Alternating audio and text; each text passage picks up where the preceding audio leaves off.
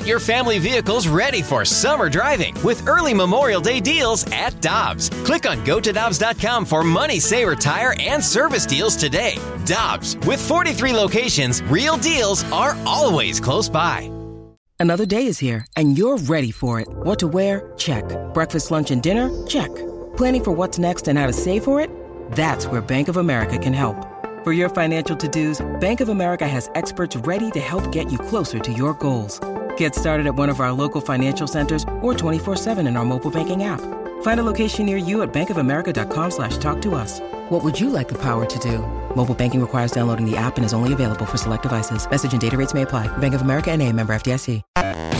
This is the Karraker and Smallmon podcast, powered by I Promise. Now here's Karraker and Smallmon.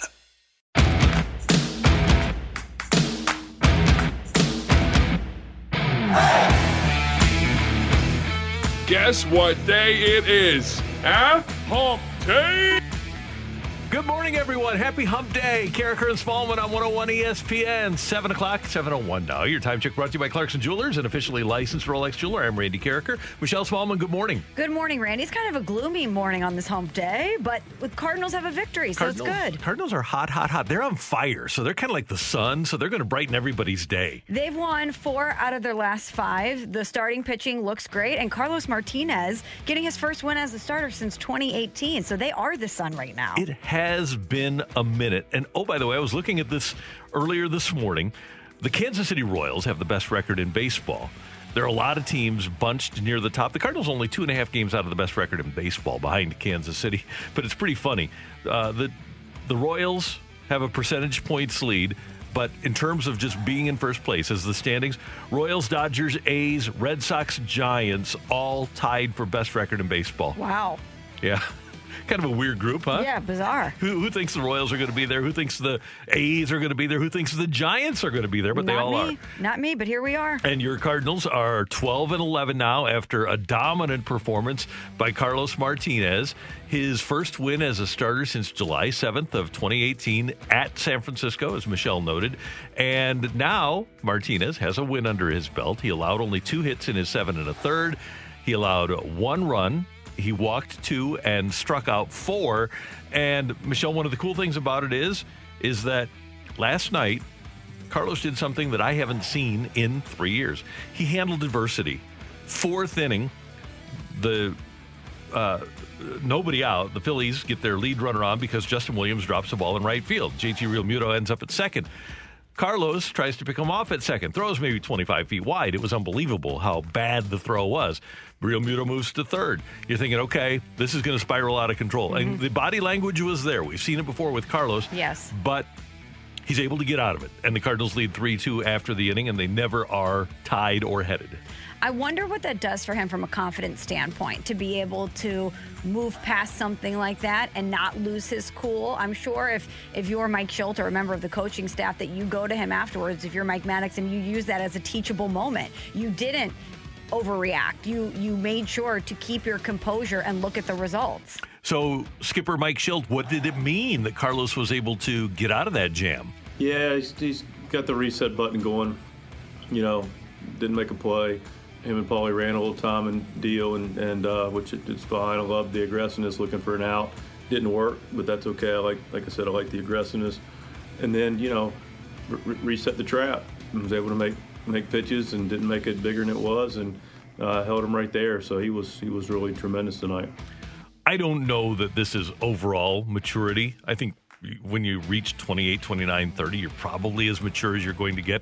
But there is such thing as athletic maturity, and maybe that has. And by the way, Carlos used to have that. Maybe it's returned for him, May- and maybe it's just a matter of confidence. Explain athletic maturity to me. Athletic maturity is the ability to handle adversity and act like nothing did happen and perform like nothing did happen. Athletic immaturity is here we go again, like we're seeing with the Blues many times. That's athletic immaturity. It's okay, one bad thing happened, so a second bad thing ha- has to happen. Athletic maturity, the essence of athletic maturity was Chris Carpenter. All right. Yes, okay. Something bad would happen, and he would look exactly the same, and he would go out and attack exactly the same as he did w- before the bad thing happened. And he would limit the damage. Carlos uh, in the past has limited damage, but it seems like over the last several years when an error would happen or when he would get a bad call and there somebody would walk his body language he would slump over and then all of a sudden it, it just looked he kind of looked like a, a kid on a sixth grade little league team where okay i'm just going to throw it but and i don't care where it's going i'm i'm upset and i'm just going to h- deal with it this way rather than deal with it in a professional straightforward attacking manner So it's having a short memory and Bingo. also controlling the, the controllable factors. and controlling your emotions yes. So a lot of golfers have athletic maturity. Yes, and a lot of golfers don't. As I raise my Mine too. Mine is in the air. I don't know if I'd even call myself a golfer. That's how low my athletic maturity is when it comes to golf. yeah. So, but yeah, there's that's the perfect analogy because the golfer that yells the expletive after the bad shot then moves up to the next shot and he's still thinking about the last shot. That's what we're talking about, and the ability to separate and move on is difficult but important. And I do think that at some point, Carlos Martinez either had to get here from an athletic maturity standpoint or it was going to be done for him. The mm-hmm. talent has always been there. That's the thing that keeps us hoping and, and wishing that Carlos Martinez is going to be that guy for the Cardinals. That's why there's been so many conversations about him moving back into the rotation because the talent is there. But as you coined it, the athletic maturity was always the big question mark. And let's throw one other thing in here with Carlos, and that is his year this year is the perfect example of what we're talking about, allowing the six runs in an inning in Philadelphia. And there was another inning where he allowed four, where things just got away from him. And you say, okay, okay, performance. Like in Philly, he had four perfect innings, and then the one where he allowed six.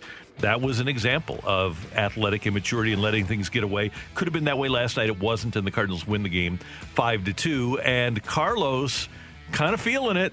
I think I think uh, the tsunami is coming again. Mike Shildt added on to that and said it's coming ashore. And I love Carlos Martinez getting his Jordan Binnington, Binnington on. We're coming. The tsunami's coming. But you know what? That does come with athletic maturity. Is that confidence in yourself and that chip on your shoulder that I I'm the one that's going to control this and I'm the one creating the narrative. So I appreciate that uh, that out of him. He was it was vintage Carlos and he deserves to say stuff like that. The third game of the four game series is scheduled for tonight, although it is supposed to rain. The Cardinals scheduled to pitch Johan Oviedo against Vince Velasquez. And then tomorrow we may have a doubleheader because this is the only time Philadelphia makes a trip into St. Louis. Mm-hmm. And tomorrow, 12:15 is the scheduled time for Nola and KK. But we, number one, are going to go as far as we can tonight. But number two, could have a doubleheader tomorrow. Which I wouldn't be too mad at because I love a, a doubleheader action. I do too, especially when it's a seven inning doubleheader. Agreed. When I don't have to invest 18 and I can, can plan on investing 14, that'd be pretty good. I can handle that. Yeah, for 2020 was such a weird year. Well, for everything, but especially with sports. But one of my favorite things that emerged from the 2020 baseball season was the seven inning doubleheaders. Yeah. They were a blast. Michelle, the Cardinals are going to be playing tonight. The Blues are are back in action tonight as well. Five o'clock pregame, six o'clock faceoff from Minnesota here on 101 ESPN. Chris Kerber and Joe Vitale will have the action. And how many times have I said this is the biggest game of the year for the Blues? You think I've said, said it half a dozen at least? I was going to say at least 10 times. At Yeah. least 10 times Well- we've said that. Here we go with these three against the Wild, and the Blues chasing the Wild in the standings, and they aren't going to catch them. As I say that, I'll well, I'll give you the old character guarantee there. Minnesota has 65 points. The Blues have 48. However, the Blues do have three games in hand and a one-point lead over Minnesota, uh, over Arizona. So the Blues just need to keep winning and handling their own destiny. They do that, they're fine. And as we have seen, not only can they play well against Minnesota, they can dominate the Wild. Yes, and coming off these past two games, I think all of us feel much better about the Blues and their chances to not only continue on this way and ride this momentum, but to be a playoff team. And if they go out and they played the way they played the last two games, they'll be fine. You are chief. I'm putting you in the shoes, the large shoes of Craig Berube. Okay? Okay, fashionable shoes, but Right. large. I got to be a little gruff here. Yes. Okay. Uh, chief, you got a game tonight and a game tomorrow night. Is Jordan Binnington playing both of them? I'm trying to think what Chief would say about this. Yes. Or We need our we need our best players to be our best players, and Jordan Binnington gives us the best opportunity to win. You did give him the contract. You did rest him a lot with Husso during the middle part of the season in back to backs. And I got a lot of tweets that said, "You just paid this guy six million dollars. Why can't you play him back to back?" He's still a human being. Yes, of he's, course. He's a ma- man, not a machine. But here we are now. The reason that you rested him is so that you could play him back to back and three out of four. And I would be a little bit disappointed if it wasn't Binnington tonight and tomorrow. Especially the way he's played the past two games, he's on fire. Yeah. He kept the Blues in that game on on Saturday. He had the cartwheel save earlier this week. He's been playing out of his mind, so I would absolutely want to play him as much as possible. And he's he's going to want to go. He's a Yeah. guy that likes the big moment. He likes the pressure. He knows how important it is for his team to get these wins. And I imagine that Jordan Binnington wants to get the call. The NFL draft is tomorrow, and the suspense. I don't know about you, Michelle. The suspense is killing me.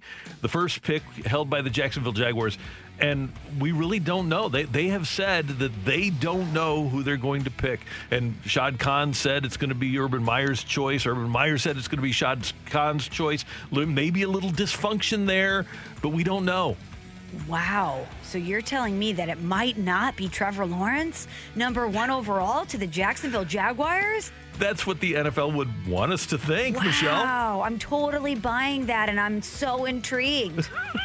There's no way that they're that they would lie about that or try to throw up smoke to get more people to tune in. It's a TV show. Wow. At the end of the day, they're in the entertainment business. Didn't Jacksonville already get busted putting Trevor Lawrence on something? Whether I forget what it was, but they, maybe they sent an email Uh, or they put him on their on the stadium. when they finished the season. I think they put a, uh, the, on their web on their Twitter page. They put a picture of him up. yeah, up, there was something like that. and he has committed to give money to charities in Jacksonville. well, to be fair, they don't. Jaguars fans donated to Yeah. his wedding fund, so he Right. said he's going to donate it back, essentially. But yeah, I mean, come Why on. would the Jets quarterback be doing that? Come on, this is an arranged marriage. This is a done deal. And we're going to talk NFL draft later in the show. Our friend, the great Rick Venturi, will be with us at 8:45, and then another friend, former Rams DB Corey Chavis, who uh, runs DraftNasty.com, which is, in my opinion, of all of the quote unquote draft experts out there, because of Corey's history as a player, it's the most valuable information that you can get in uh, on the draft. Kiper and McShay are fantastic, and our, our friend Matt Miller from Joplin on ESPN, all those people do great work. But Corey's ability to dissect things as a former player really comes in handy at Draft Nasty. Looking forward to speaking with him. And uh, coming up next on 101 ESPN, you know about uh, Uncle Randy. I've been around, you know. So you can send in a text to the Air Comfort Service text line 65780 because Ask Uncle Randy is coming your way on this Wednesday, this hump day on 101 ESPN. We're right back to the Karraker and Smallmon podcast on 101 ESPN.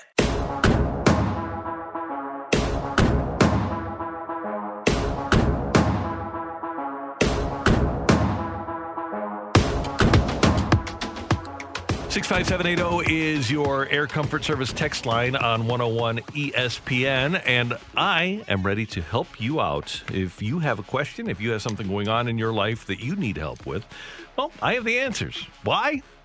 Because I'm old and I've been around, and I like to help out my younger peeps. So, Michelle, if you have, uh, if if, peop, if our people have questions, I'm ready to answer them. If you have questions, I'm ready to answer your questions. I have a question for you. Yes. So last night, Randy, I had a bit of a television issue. Mm-hmm. I don't know if anyone else out there had this, but the Fox Sports Midwest app on my smart TV transferred over to Bally Sports Midwest, and that happened at least on my television last night. And it would not let me log in to watch the game. We may have had a little rage blackout situation. I they gave me a code to activate the app, even though I had already logged in. And anytime I would put it on, it said invalid code even though I was staring hmm. at it, triple checked it, it was the same. So, how do I not lose my cool in moments like that? Michelle, this is a bad question for Uncle Randy. Okay. I, I would suggest the main thing is don't damage anything physically around your house because Uncle Randy's done it before and it doesn't make any sense Antonio Brown back with the Buccaneers. Oh, great. One year deal. Great. Yeah. Doesn't make any sense to punch a wall or cause a hole in a wall. And as somebody who in the past has dealt with black outrage because of the very issues that you experienced last night, this is one of the few things that I really can't help with because I'm not. As a laid back person, I'm not lay, laid back enough to be missing my game talking to people who have no idea and no ability to understand what my issue is and then trying to fix it myself. It's it's an impossible answer because I can't be easygoing enough to avoid the blackout rage. And I think the well, the worst part about it is that you're not getting the game, but also because it's so out of your control. There Mhm. is absolutely nothing you can do to fix it. This isn't an unplug it, wait 30 seconds. It's not hit the side of the TV like it used to do with a video game back in the day. It is so out of your hands. And you're watching things develop on Twitter, you're you're you're listening and you're seeing that Carlos is doing great. You're watching on Twitter the play of Nolan Arenado and you're thinking, "Really? That would have been amazing if I could have watched this live." and you're plugging in 10 12 14 codes you just you, Oh. and, and you, you start pressing the buttons harder like it's going to make a difference right do, do, do, do, do. yeah it's, I got up right close to the TV and I wrote down the code and then put it in, and it did not work. Then I even tried to to log out, reset my password. I deleted the app, re-uploaded the app. I tried everything, and it was not working. And then at one point, Randy, the little circle was going. Oh, the worst, the and buffer I thought, circle. Oh, it's going to happen. It is going to happen. And then it said Gateway 504 timed out. I'm like, you got to be kidding me. who the hell put gateway 5 and 504 in there like we're supposed to understand what gateway 504 means Just say, you know what? It's not working. It's broke. It's broke.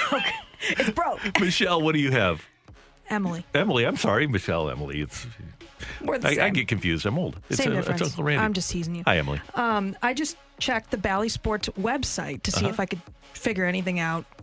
And um, they did a technical issues update. So people that use Xbox, Google Infra, Roku, or Cox, the issue affecting access to content for some users should be resolved. Oh, Roku? yes, I have a Roku. There we we go. go. Okay, Thank good. you, so Emily. maybe try that again tonight. Yep. Hopefully it'll be better. for two games Okay, good to know. All right, well, let's get to, to some listener questions. They are rolling in, and these are great. From the 636 Dear Uncle Randy, my wife and I, we're selling our house. We think we're going to get above asking price with if how you the deal with gloria lou That's right. Absolutely. Give her a call. So we think we're going to get above asking with how the market is currently playing out. The neighborhood we want to build in only has three lots left. Do we sign a contract before we list our house, or is that too risky? We're afraid we're going to miss out on this awesome neighborhood. This is the hottest home selling market in the history of St. Louis. We talk to Ryan Kelly all the time. We talk to Gloria Lou. And Uncle Randy, if he were in the same situation as you, I would put the contract on the house on the lot that you like in the new neighborhood and feel confident that you're going to get at or above your asking price. It would be different if it were 10 years ago when we were in the depths of the worst home crisis in the history of our country. But we've had a really strong market now for quite some time year, year and a half. Michelle, you've had to deal with this in, in shopping for homes. It's bananas. Houses are going in the blink of an eye and they're going for far over ask. They're priced high and they're going above asking. It's nuts. So I think Michelle and I both, Michelle and Uncle Randy, would both be on the, the same in the same thought process. Yeah, you two, uh, you sign that contract and build your house, and you will sell your house. I, I would feel very confident if I were in your shoes. Not only is the is the market seemingly playing out that way, but in the text, this person said, "We're worried we're going to miss out on this awesome neighborhood." Yeah. If that's truly what you want, you think this is going to be your dream neighborhood, and the opportunity is there, but it's dwindling. Don't let it pass you by. And you know that if you don't sell your house at your asking price, Gloria Lou will buy it from you. There you go. So you're good. Give her a call. From the 618, Dear Uncle Randy, when I get Blues or Cardinals tickets from work, my first thought is taking my dad because he loves it. However, my wife always wants to go, but she couldn't care less about the game. She just focuses on people and watching the Jumbotron during the game. Who should I take?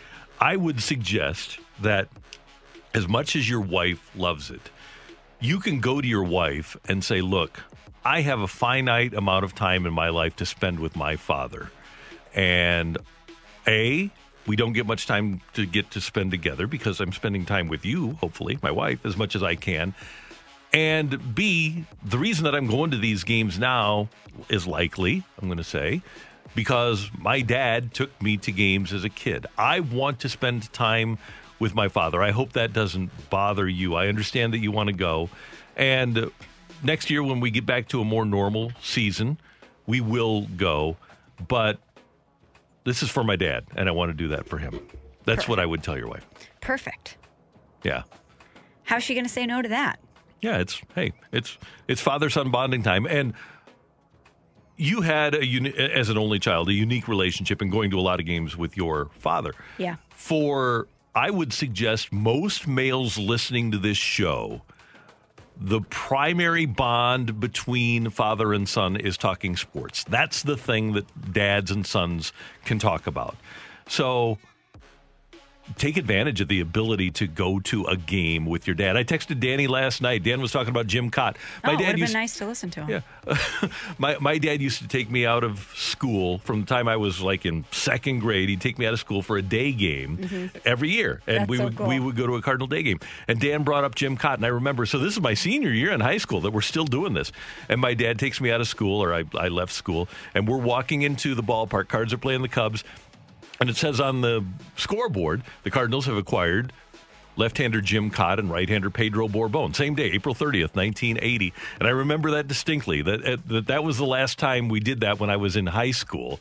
And th- those are the sorts of memories that you never, ever, ever can forget. And like I said, you have a finite amount of time to enjoy.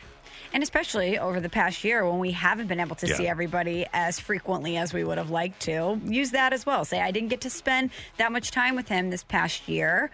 Uh, well, maybe you have. I don't really know the circumstances. But if anything, this past year has really made us focus in on, on things like that and how important they are. It made Uncle Randy feel good several weeks ago when I asked Patrick, who's busy now, he's got a job, he's got a girlfriend, he's got all this time. And we didn't get to go to Arizona for the first time in a long time this year for Mm-hmm. spring training.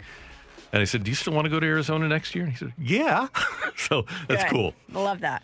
From the 636, Uncle Randy, what is the statute of limitations on a Christmas gift card? My kid still hasn't used the one that I got her. Until it, there's an May. Un- May. until there's an expiration. Again, going back to my kids, my, uh, especially Patrick, he keeps gift cards f- forever. And until they expire, it's on them. It's their piece of property now. I don't think there is a statute of limitations. And hopefully, at some point, she will develop a need and go out and use it. Yeah, if you gift something to someone, it's up to them to determine when or how they use it. Yeah. And if you develop a need and you determine that not only is she not going to use it, but she's forgotten about it, sneak into her room while she's sleeping and take it and use it for yourself. And say, you know what? You need to keep your things more organized. I don't know how you lost this. Yep, that's Uncle Randy for you here on 101 ESPN. tricky, tricky.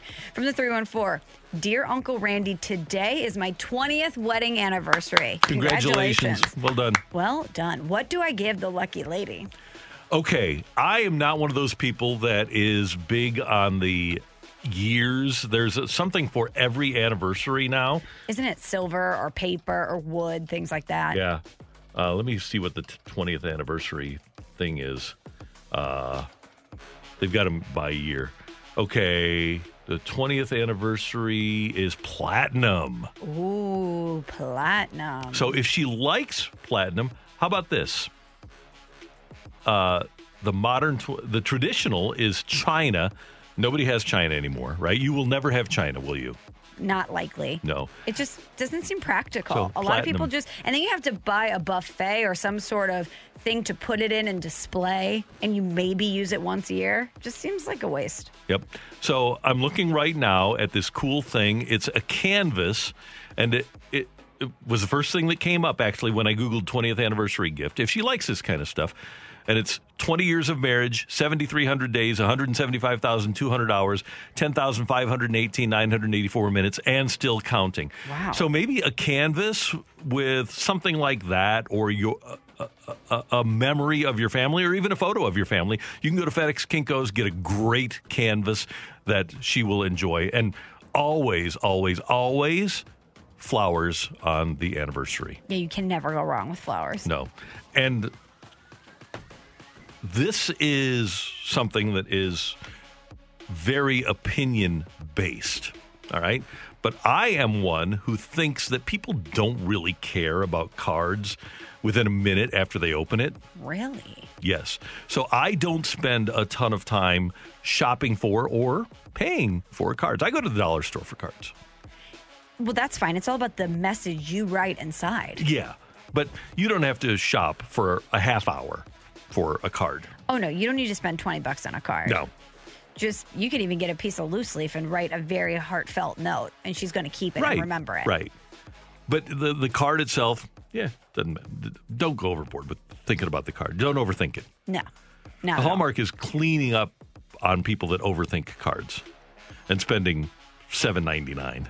You can get really lost there. Oh, you can. You start reading Right. one of those cards, you want to read another, Yeah. the next thing you know 30 minutes have gone by. There's the gig right there, writing Hallmark card messages. we could easily do that. Yeah, it'd be no problem. We could turn out twenty a day. For sure. Happy 20th anniversary. Let's come up with an idea right now. Yeah. Uh, you l- Maybe on the front turns. of the, maybe on the front of the card it says surprise and then you open it and it says Yeah. you're still married. Congrats. yeah, something like that. Make it That- funny. and that'd be in the in the funny aisle. Yeah, in the humor part, yeah. aisle. okay, your turn. Uh, okay, happy twentieth. Uh, let's see. 20 years ago, I never thought that we'd still be as in love as we are. Perfect. Thank you. And that's in the romance aisle. It is. One more from the 618. Hi, Uncle Randy. I'm 35 years old, two young kids, trying to get into golf for the very first time. Okay. I got everything I need to set myself up. How many times should I hit the range before I go and play an easy nine hole course? Is it even possible for someone my age to get into golf and be halfway, halfway decent? It is. I played with a gentleman the other day who's 29. He started when he was 26. He's been playing for three years, and of the five of us that were playing, he was the best. Check out YouTube. They have a lot of great tips on YouTube, golf tips. And I don't think there's a number to get to the range. It's when you start to feel comfortable that you can make contact with the ball and keep the ball moving down the course. You don't want to get out on a course and be hitting it 10 yards, 10 yards, 10 yards. But you also don't need to hit it 230. If you can hit your driver 175 yards, if you can have the ball go where you want it to go or near where you want it to go 50% of the time, you can get out on an easy nine hole, and that's not a problem at all. People will understand. There are other golfers out there that are golfing for the first time, and it's never too late to start golfing. I will throw this out there for you, though. There are a lot of great golf teachers in our area, and if you have the wherewithal, and it doesn't cost much, go out and take a one hour lesson or take get get into a group lesson situation and they're very inexpensive and get out and maybe for four weeks go out and take a one hour lesson with a group every week and that'll change your game it really will it's amazing the teachers how quickly they can make you a much better golfer Agreed.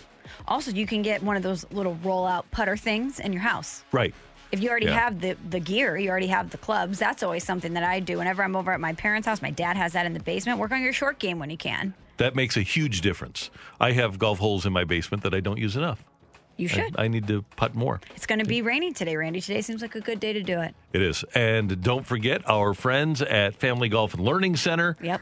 And uh, just look them up, do a, a Google search for them. Uh, Adam Betts and the gang over there do fantastic work, and they're great friends, and I know they've helped you a lot. Big time. Yes, absolutely go there. And it's important, I think, especially as you mentioned in the beginning, to have a professional tell you what you're doing wrong because then you can get in those bad habits, and that's not mm-hmm. something you want to do. And if you have a teacher that has just a, an iPad that can video you and you can see what you're doing, it makes a big difference as well. Thanks, Michelle. You got it. And thanks for your text to Uncle Randy. Next up, the Pioneer League is ditching extra innings in favor of something crazy and stupid. That's the next on 101 ESPN. We're right back to the Karraker and Smallmon podcast on 101 ESPN.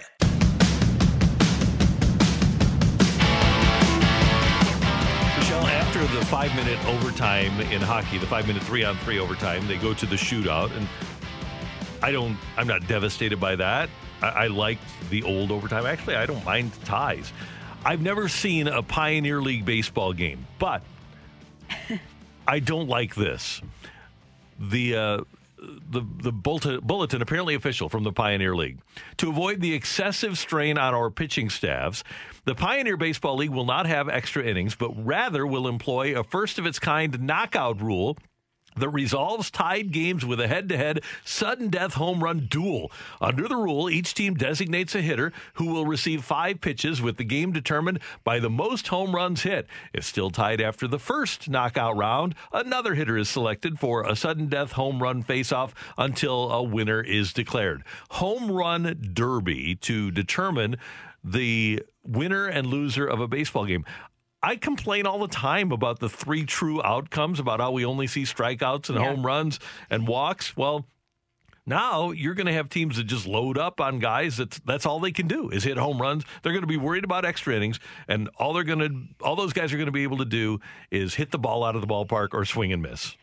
I'm actually very intrigued by this. I know you're not a fan, Randy, but I think that this could be really fun. I am someone that really enjoys the shootouts in hockey. I also think baseball is, as we've talked about many times, looking for ways to put more entertainment into the game, to put ways into the game where people have that excitement. And this certainly brings that. It brings a different level of intensity. It brings a finite amount of time that you can win with these pitches and these hitters. And I think it's going to get more stars in the game. A lot of times, the, the guy with power on your team is the guy a lot of people know, the guy who's hitting home runs. So to get that person in a high pressure situation to win the game with all eyes on them, I think is a win for baseball. And being somebody who watched the game when guys could actually do a lot of things. I am not offended by the idea, if you want to preserve your pitching staff, of putting a guy at second base teach people how to bunt. Bunt the guy over to third. Get your bat on the ball and don't strike out. Hit a sacrifice fly and get the, the runner home. I would much rather see good base running, the ability to handle the bat, and the ability to score a run without the benefit of a hit. I'd much rather watch that style, if we're going to do this, than a home run derby to determine a game. But if if this were to happen at the major league level, at the major league I level, hate it but I, I wonder if over time you might come to enjoy it. Sports fans are so resistant to change with their game, especially baseball fans. In 2020, there were a lot of changes that happened. And I think at the beginning, a lot of people were resistant to the seven inning doubleheaders. A lot of people didn't think that they would like a lot of the rules that were being tweaked or changed in, in various ways. And then it ended up being things that people loved at the end of the 2020 season. And I wonder if baseball, and, and obviously the Pioneer League is adopting this, is looking at this and they're saying this might be an opportunity for us to try something new, something entertaining, and something that people might complain about in the infancy of this, but then grow to love. I don't think there will ever be a scenario. And by the way, I'm not the target demographic for baseball anymore. They're trying to appeal to younger people. But I will never like a baseball game where the ability to play is diminished and one trick ponies are tossed out there and being considered the people that can win or lose a game. I want people that can actually play in all facets of the game. I, I love the five tool player. I will never enjoy sending a guy like Chris Carter up there or uh, Chris Davis back in the day to determine the outcome of a game. I will never enjoy that.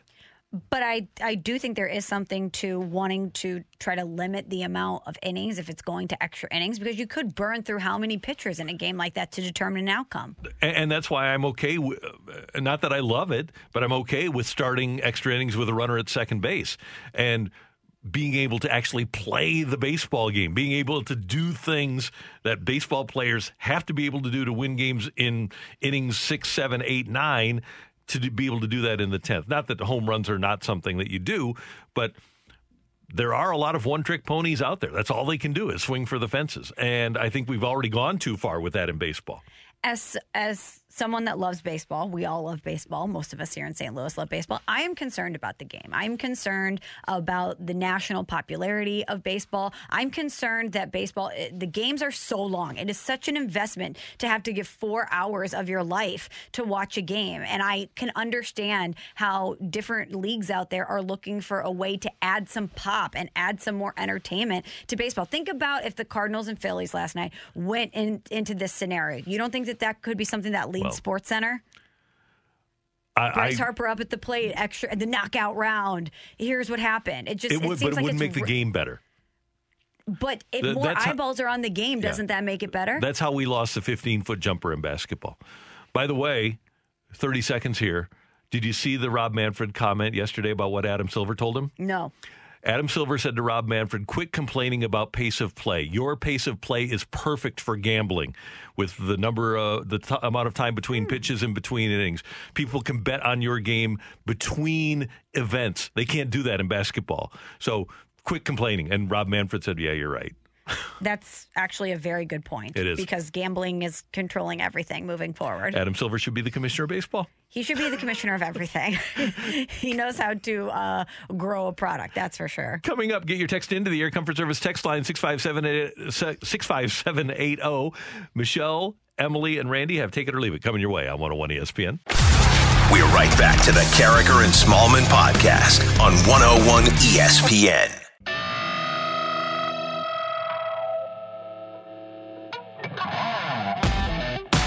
65780, the Air Comfort Service text line. Take it or leave it. Michelle, I'm going to remove my reading glasses, Walter Cronkite style. Okay. Wow. Wow. I felt that, Randy. The Flash from Los Angeles, apparently official Okay. from Us Weekly. Oh, no. Quote, Is this is this about Larsa Pippen again? this is better. okay. Okay. Great. Better. A Rod will not give up on his and J Lo's relationship, a source tells Us Weekly exclusively. He is willing to do anything to make it work.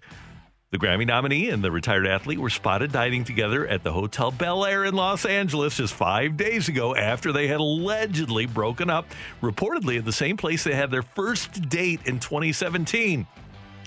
Quote, A Rod flew to LA on Thursday to see her. Lo still doesn't trust him all the way. She's very skeptical, but she heard him out because she still has a lot of love for him. Now, she's not convinced yet that she and her ex fiance can turn things around. But A Rod, the former Yankee star, is, quote, determined to win her back, unquote.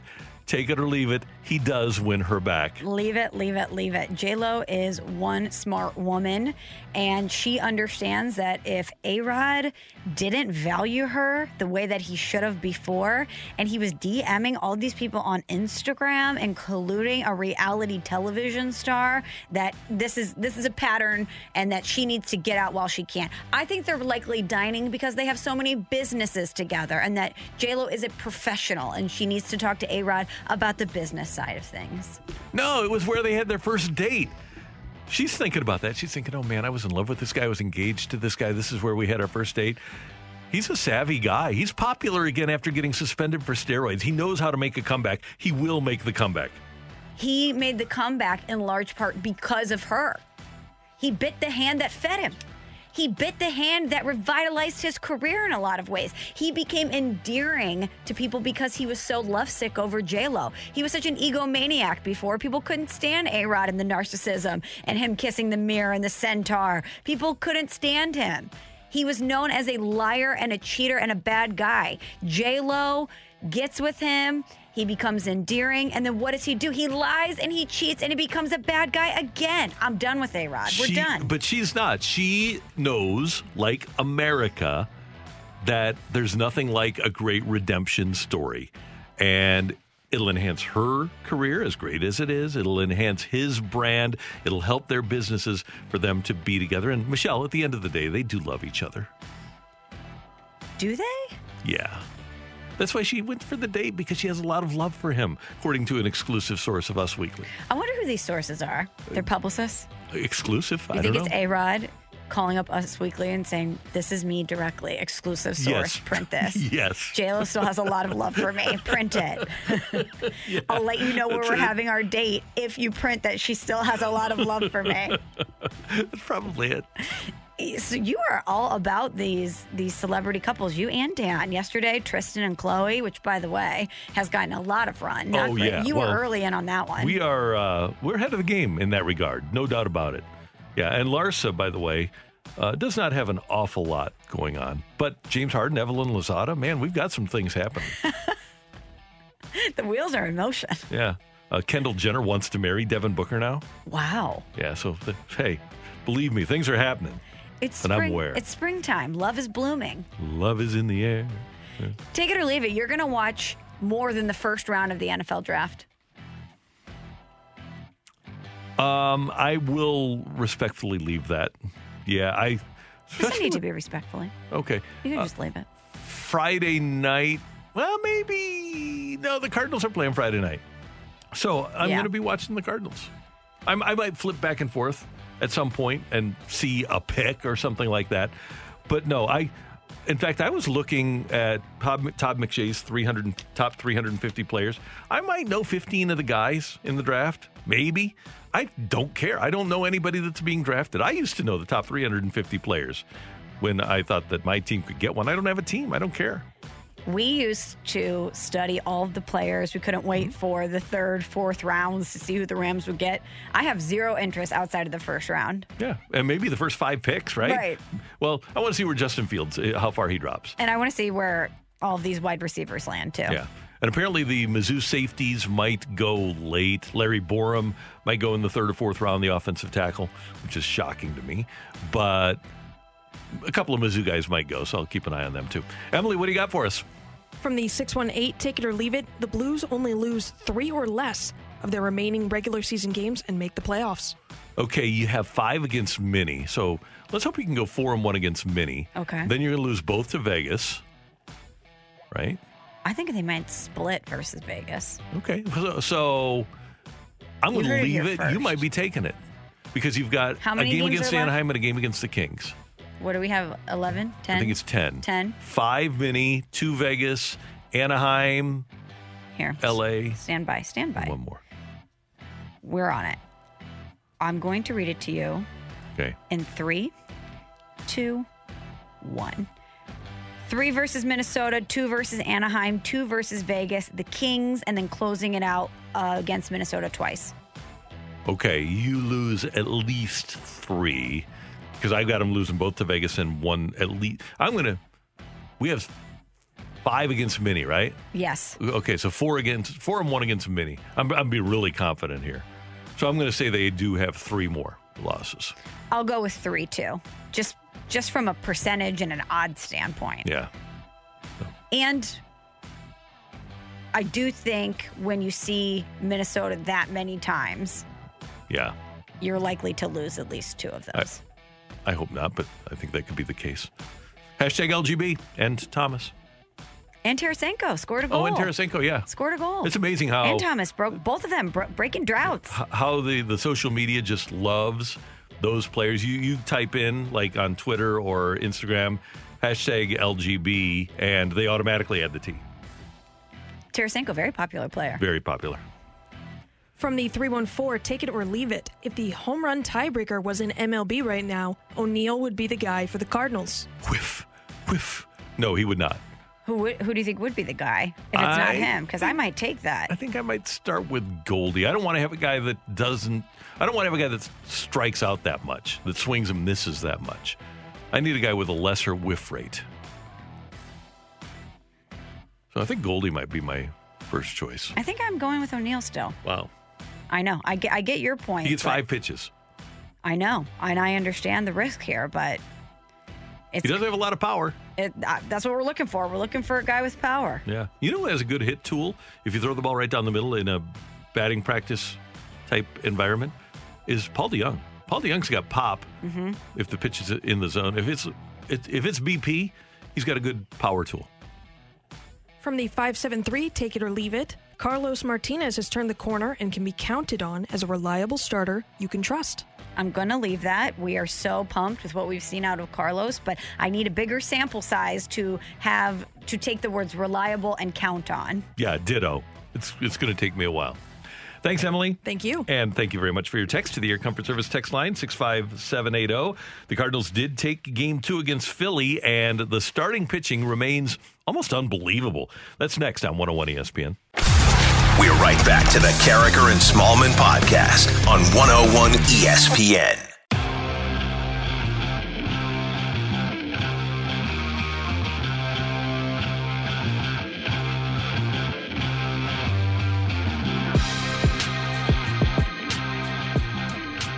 Coming up at 8.04 in St. Louis, your time check brought to you by Clarkson Jewelers, an officially licensed Rolex jeweler. And Michelle, I said before the break that the Cardinal starting pitching has been almost unbelievable, especially when we go back to, and I mentioned this to Mike Shildt last night, it wasn't too long ago that we were talking on our show, and every day Mike was having to talk about whether or not the Cardinals' model of the bullpen pitching as much as or more than the starters was sustainable. Now, in the last nine starts that Cardinal pitchers have made, they've gone five innings, six innings, seven, six, five and two thirds, six, seven, nine, and then last night uh, you got seven and a third from Carlos Martinez. In those nine starts, so we're almost two trips through the rotation. The starters have gone 59 innings, allowed 11 earned runs for an earned run average of 1.68 by your starters in your last nine starts. Impressive. Exactly what the Cardinals needed to do. And I think for a lot of these guys, you assumed that at some point they would settle in. It was still early in the season and start to give you more innings, but the bullpen needed it. The bullpen needed a, a break. And so it's great to see these guys going deeper into games. I wonder, and by the way, that's a, about six and two thirds per start that they're averaging. I wonder how much of this is attributable to KK settling things down. By the way, it's been now, I think, nine days since Ponce de Leon pitched in a game because the starters are going and the relievers are, are going. But you get consistency in there. You, you, can count on Gant. He's been good. You can count on Flaherty. He's been mm-hmm. really good. You can obviously count on Wayno. Carlos has pitched pretty well this season, aside from some bad innings. Then you get KK in there, and then come back with Gant, Flaherty, and Wayno again. I wonder if it's just stability in the rotation. I wonder how much that stability influences Carlos Martinez and what we saw out of him last night. When everyone else in the rotation is providing this for you, you don't want to be the guy that's the outlier. You don't want to be the one that's not following the trends. And I wonder how much of that is an influence on him or a motivating factor for him. And we're going to ask Adam Wainwright about that at 9:30 about the inner competition among the Cardinal starters because that's something that's been fostered for a long time for 21 years in the Cardinal organization. Uh, and it started going all the way back to Pat Hentgen and, and Dave Duncan and Darryl Kile continued it, and Andy Benes was part of it. And that inner competition among the pitchers, whether it's first pitch strikes or being better than the previous guy the next night out or hitting home runs, there's always something there to get those guys to compete. And the reason these guys are at the major league level is obviously because inherently the, the most important trait is they're competitive. Mm-hmm. The want to is amazing. And if you can compete against not only the opposition, but your teammates and yourself, mm-hmm. this is something that's right in their wheelhouse. So tonight, if the Cardinals can go, they'll pitch Johan Oviedo. They're in the midst of a 17 game or 17 day stretch in which they have games scheduled. So for at least this time through, and maybe next time through, the Cardinals and Mike Shildt will go with a six man rotation and utilize Oviedo. Novi was, man, he like, man, I had a good spring and I want to be on the team. And and that's when we introduced to him the the six man scenario. And um, to your point, we haven't done it a lot, so it's not anything that's in, in our um, common how we operate. So I had to get his head around what that looked like and the why behind it, and then encourage him to do what he's done, and that's just stay stay engaged. You know, because one of the things that he clearly didn't get an opportunity to do was be that long man out of out of spring training to be on the club, which by talent and right, he had every right to feel that way. And so it's hard, and I appreciated his willingness to accept this from a team perspective. You say, from a team perspective, we're going to need you to get built up. We have to have some guys built up, um, him, the Liberators, etc. Um, and then they're going to have a season at some point as well. We need you built up to, to come in and fill in what he has already admirably, four and two thirds, um, no runs, and uh, and then go back down and be ready. And we declared the date for him, you know, relatively, you know, recent where he was structured with this plan, and and now here we are. And the structure of the plan, I would hope, works to Oviedo's advantage. You remember, Michelle, the last time he started, they told him, come on over from the alternate site, actually, probably a, a downtown hotel. He was probably headed over to Sauget to work out. And they said, oh, no, we need you. And got him over to Busch, and he threw four and two thirds shutout innings, as Mike Shildt said. So he, he's already done it. We saw what he did last year at the major league level. I personally, and people around the ball club that we talk to every day, Dan McLaughlin, people have a lot of confidence in Johan Oviedo's ability to succeed.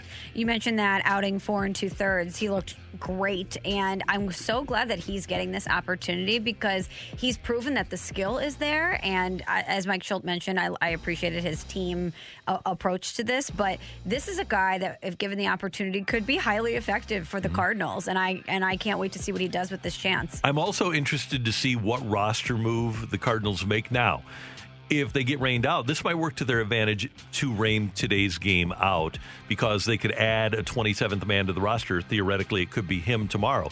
If they make a move today, if they're going to play today, you're either going to send Scott Hurst back out to the alternate camp and you have to keep him out for 10 days, or you DFA Ponce with the idea that you could run him through waivers and maybe bring him back.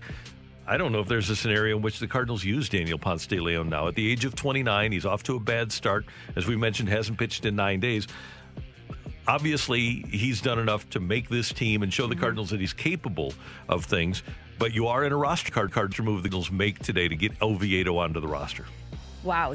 Would you be surprised if they did that with Ponce? I would not. No. Wow. Because if you look down to the minor league level, if they need a starter beyond Oviedo, and they have their five starters right now with Mikolas coming back, you've got Oviedo, you've got Woodford, you've got Liberatore, you've got Thompson. And he hasn't pitched out of the bullpen in nine days. And you've got Jake Woodford, who theoretically also could start. Uh, you've got Junior Fernandez down there, and you've got other young pitchers on the way. I just don't know that there's a great future for Ponce de Leon here in St. Louis. Life comes at you fast. We were talking about him potentially having a rotation spot, and now you're saying that there might not be a future for him yeah. here. It's crazy how quickly things can change in, in Major League Baseball. As I look at their roster, let me just get it in front of me so that I can make sure that I'm thinking right. As I look at their roster now, I think that's the most logical thing. And if they still like him, I don't see another team picking him up he just hasn't been good enough. So I think that from that perspective, I think the Cardinals would could be able to bring him back and just sign him to a minor league deal. But right now, you aren't going to get rid of any of your five starters. Uh, Reyes, Gallegos, Hicks, Miller, Helsley, Webb, Cabrera. Those are all relievers that are ahead of him. Uh, you can't get rid of a catcher right now. Nogowski's already on the IL so it can't be him. Edmundo Sosa is your only backup shortstop, so you aren't going to have him be the guy. Carpenter, we know, is going to be here, mm-hmm. and Hurst would be the only other possibility. So I, I could see them because Hurst has options doing that as well, but I really think you only have two options here. I, I, think Hurst going out or Ponce being DFA'd are the only two that you have to be able to get Oviedo on the roster for today's game. And that might motivate the Cardinals, by the way, if they do like Ponce de Leon a lot, to rain out tonight. Schedule a doubleheader for tomorrow where you don't have to make a move. You just add Oviedo as the extra player. That would be the play. Inter- interesting that Matt Carpenter, no consideration for him to be DFA'd. I'm just thinking, I'm trying to think like the Cardinals right. think. And I just don't see it happen. I don't see it either. But you would think that he should he should be in that conversation. He definitely should. He also though has the advantage because the Cardinals, I guess they have Rondon, Rondon at the alternate camp. They've got Edmundo Sosa as a backup infielder. They don't have a lot of middle infielders, and he, at least he can, not well, uh, really, but he, he, can do that. He can be that guy, as we've said before. If if you have him last night, there were only two players, position players that didn't play: the backup catcher Sanchez and Carpenter. If he's utilized that way, you're fine. Mm-hmm. That's Michelle. I'm Randy, and that is today's Fresh Take on 101 ESPN. Coming up, we've got, uh, because we have a lot of guests in the 9 o'clock hour, we've got an early edition of You're Killing Me, Smalls on 101 ESPN. We're right back to the Karraker and Smallmon podcast on 101 ESPN. It is time for. You're killing me, Smalls. A heck of a night last night, Randy, for Vladimir Guerrero Jr. He put on quite the display. He hit three home runs, including a grand slam and a solo shot off of Max Scherzer last night. He had seven RBI. He propelled the Blue Jays to beat the Nationals nine to five. And Scherzer had allowed home runs to Vladimir Guerrero Sr. as well. Vladimir Guerrero considered for a long time to be right there with Tatis Jr. as the best prospects in the game. And Vladdy, a little overweight, lost about 30 pounds coming into the season. And is having a, a, great year for Toronto. And that might be his coming out party. As much as we've seen of him, he really hasn't performed at an extraordinary level so far. Last night was extraordinary, and I think we should expect to see more electrifying things from Vladdy Guerrero. Now, he's not going to be Tatis defensively, but he is a really good hitter, and I think we'll probably see him hit well for a long time. So you're telling me he lost weight and he's still good? Yeah. He lost weight to try to become better defensively, and then they moved him to first, which makes him better defensively. But yeah, he can he can still hit a little bit. That's pretty amazing, isn't it? How He's, many times have we talked about that? The guys that go out there and they lose a bunch of weight, and it doesn't really work out. No, it's usually if you start fat, you want to remain fat because just look at Lance Lynn. Fat Lance Lynn is so much better than skinny Lance Lynn. We don't need to call him fat. Thick. Thick, yeah. yeah thick, thick, Fernando Valenzuela. Way better than thin like Fernando Valenzuela. So uh, Vladimir, Vladimir Guerrero there, uh, Vladimir Guerrero Jr., uh, with a 360 batting average, though, and a 1.17 OPS. He is having a year. So you don't think that if MLB adopted the Pioneer league rules about the home run derby and extra innings, and Vlad Guerrero steps into the box that you're not captivated? Because I am. I'm watching. Uh, well, it is the end of the game. I'm just saying that I would rather. Uh, I, I would get more enjoyment and excitement out of people that can actually do things during a game to help your team win a game. Well, he did things during the game to help his team win. He did. Seven but, RBI. Yeah. But can he do the little things? That's what baseball is.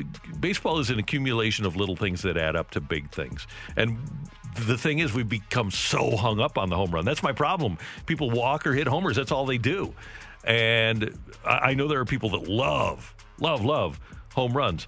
I would rather see people running the bases. I would rather people see people that actually apply some skill and turn baseball into a craft. Baseball used to be a craft. Now it's just swing as hard as you can in case you hit it. Speaking of craft, it's we're an hour and 20 minutes into the show, and we haven't even really talked about Nolan Arenado's unbelievable play last unbelievable. night. Unbelievable. You talk about someone that is so skilled at their craft and can do things that no one else can do. He is ridiculous. He works on that play, it's which is amazing. Crazy. I had to watch that that replay several times. It was awesome. Yeah, if, if you give me the choice between Vladimir Guerrero at third base, just hitting bombs, and he's got seven, or Arenado being able to do everything hit, hit for power, run the bases, field throw. I'll take Arenado. You're killing me, Smalls. Okay, Randy, this is getting a lot of play. I don't know. I want to gauge your interest in this. So, Floyd Mayweather, five time world champion, mm-hmm. is returning to the ring. He's going to fight YouTube sensation turned boxer Logan Paul. This is going to happen at Hard Rock Stadium in Miami. It's coming up on June 6th. It's going to be a pay per view on Showtime, and they announced it yesterday. Is that something that you would be interested in watching or paying for? Certainly not paying for, but if I could get it pirated, I, I would. I was really surprised that uh, Logan Paul handled Ben Askren, the former Mizzou wrestler, as well as he did a couple of weeks ago. I want to see Logan Paul get his, and I wish that Floyd Mayweather would, rather than running away from him like he did with Pacquiao and kind of did with McGregor. I wish Floyd would just come after him and pummel him, slice his face up.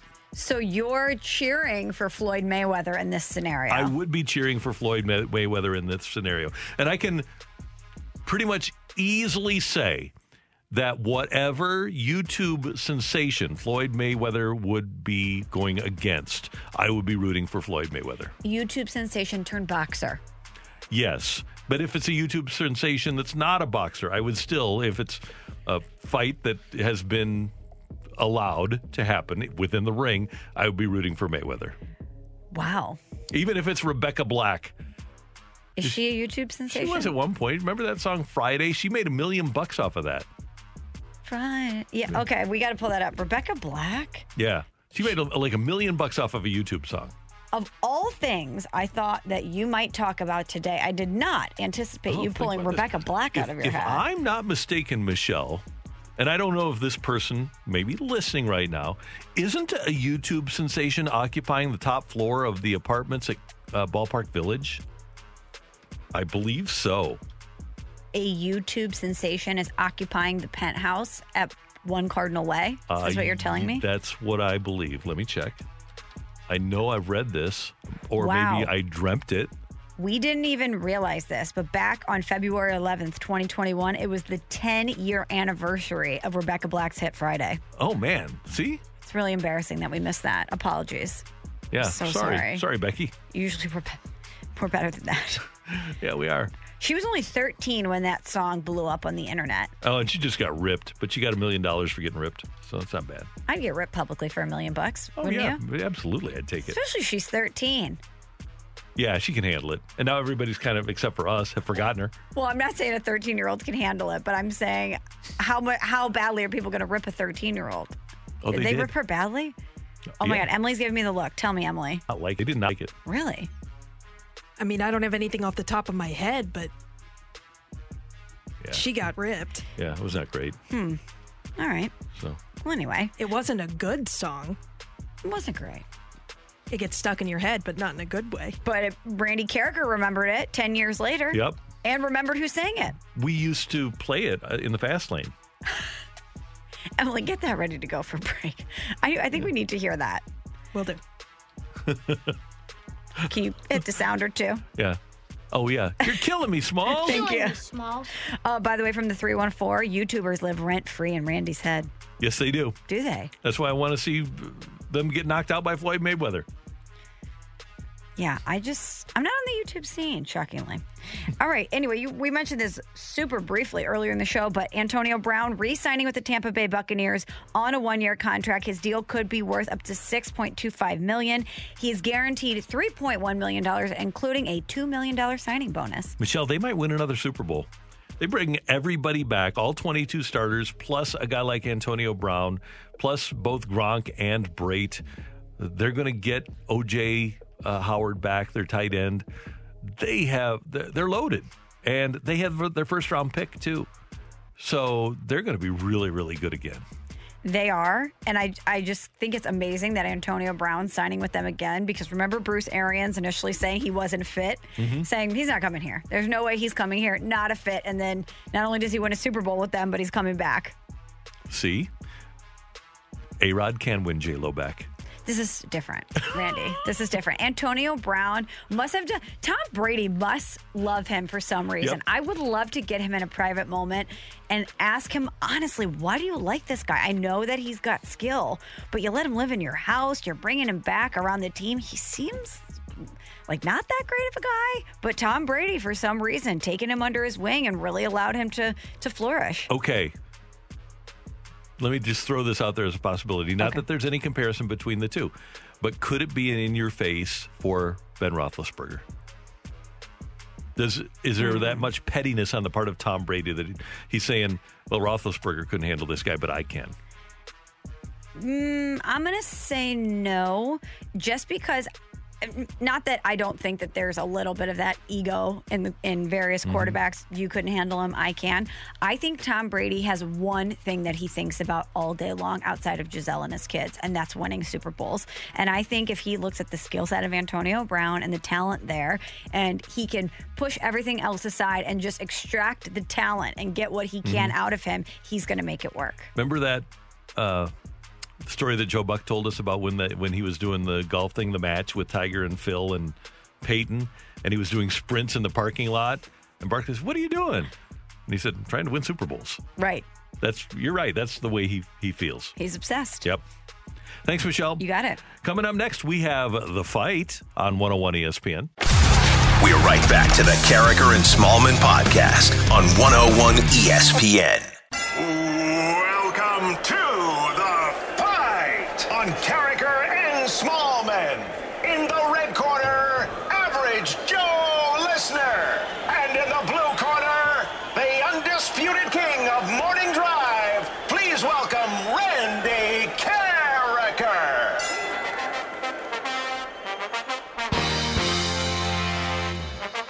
Welcome back to Karraker and Smallmon here on 101 ESPN. It's 8:33, which means it's time for the fight. Let's welcome in Randy's competition today. Matt is with us. How you doing, Matt? Doing great. Good morning, everybody. Good morning to you. Are you excited to take on Randy? I am. I've put this off for a long time, so I figure I'd give it a shot. You've put it off for a long time. Explain that. Oh gosh, I've probably listened since the early days of when uh, the Fast Lane started in 101 ESPN. Always thought about joining the fight, but uh, hey, I'm on paternity leave now, and nothing better to do in between diaper change. So let's go. Oh my gosh, I'm so glad that you finally submitted yourself and that you get this opportunity. But I want to talk about paternity leave. Is this your first baby? Second, Second, girl, boy. uh, another boy. So second boy, Okay, and what's your baby's name? Dominic. Dominic. Okay. Well, I first of all, congratulations on your second baby, and let's win, get let's get this win for Dominic. Okay, Matt. Let's do it. All right. Uh, good luck. We believe in you. Question number one for you. Happy 57th birthday to Barry Larkin. It seems like we start question number one every day with a birthday question. Barry Larkin was a 12-time All-Star, playing primarily what position for the Cincinnati Cincinnati Reds? Is it shortstop, second base, or third base? Shortstop. Vladimir Guerrero Jr. hit three home runs, including a grand slam in a single game last night for the first time in his career. His dad, Vladimir Guerrero, was inducted into the National Baseball Hall of Fame wearing which logo on his cap and his plaque? Was it the Montreal Expos, Anaheim Angels, or Texas Rangers? I'm gonna have to go with the Expos. That's where I know him the most from. Question number three for you, Matt. On April 28th, 1987, the NBA announced that they would be expanding to four new cities. Which NBA team was the 30th to join the league in 2004? Was it the Toronto Raptors, Vancouver, or now the Memphis Grizzlies, or the Charlotte Bobcats, now the Hornets? I believe it was. Uh, what was the first one again? It was either Toronto Raptors, Vancouver, now Memphis Grizzlies, or the Charlotte Bobcats, which is are now the Hornets. I think it's a Toronto. We'll go with that. And on this day in 2016, the LA Rams selected Jared Goff with their first overall pick. What college did he attend and play football for? UCLA, California, or USC? USC. All right, we're checking our score here. Randy's on his way back in. Matt, are you and the family getting any sleep right now as you have a, n- a newborn? Uh, do short naps count? uh, you know, I would think they do. You're trying to get it in when you can. Yeah. Uh, Randy's getting settled in. Randy, please say hello to Matt. I want to let you know Matt has listened since the fast lane days, has always wanted to submit for the fight, has never done it, but he's on paternity leave. So he figured today's the day to do it. He welcomed in his second baby, baby Dominic. Baby Dominic, welcome. And Matt, thanks so much for listening, first of all. And we appreciate you being a part of the show today, too. It's We, we need you. So uh, good luck today. Thank you. All right, Randy, question number one. Happy 57th birthday to Barry Larkin. Mm-hmm. Larkin was a 12 time All Star playing primarily what position for the Cincinnati Reds? He was a shortstop. Vladimir Guerrero Jr. hit three home runs, including a grand slam in a single game last night for the first time in his career. His dad, Vladimir Guerrero, was inducted into the National Baseball Hall of Fame wearing which logo on his cap and his plaque? I believe. That's a good one. Was it Angels or Expos? It seems. Well, Dawson and Carter both went in as Expos. I'm going to go with Angels for Vladimir Sr. On April 28th, 1987, the NBA announced that they would be expanding to four new cities. Which NBA team was the 30th to join the league in 2004? 2004. So they're up to 30 now. Who is the latest team? 04. It seems like Minnesota came before that. Um, I'll, I'll do the lifeline just for the sake of expediency here.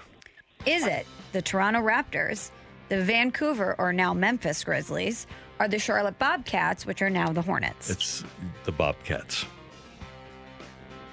And on this day in 2016, the Ra- the LA Rams selected Jared Goff with their first overall pick. Yes. No booze. No, we like that pick. Yeah. Yes. Oh, okay. okay. What college did he us. attend and play? what college did he attend? What college did he attend and play football for? All right. Uh, let me think about this. He was was he the best ever to come out of Cal? You know, I'm going to say no. I think there might be another quarterback currently playing who hasn't had to move teams that might be better. Oh, A A Aaron. A- Aaron? Yeah, A Aaron Rodgers. Uh, Cal, the University of California at Berkeley. Whew, Emily, ring it. Go crazy, folks! Go crazy! The winner and still champion of the fight, Randy Karraker. The fight, sponsored by Ryan Kelly and HeroLoan.com. Check out how they help veterans and service members at the new and improved HeroLoan.com. Good job, good effort, Matt. We loved having you on the fight, but unfortunately, Randy, he just he knows too much. That's- he knows. That's mega mind for you. That is Megamind for you. He got all four correct, as you heard. You got one correct. Uh, let's run through our answers here. So Barry Larkin was a shortstop for the Cincinnati Reds. Vladimir Guerrero went into the Baseball Hall of Fame wearing the Anaheim Angels logo on his cap, on his plaque. The Charlotte Bobcats were the 30th team to join the league in 2004. Now, of course, the Charlotte Hornets. And Jared Goff did play college football at Cal. I think I remember reading, Randy, at the time the Rams thought it would be great to have a California mm-hmm. kid on the billboards as they moved to LA. He, they did, and now they traded for a guy that moved to LA Yeah, that lives 40 miles north.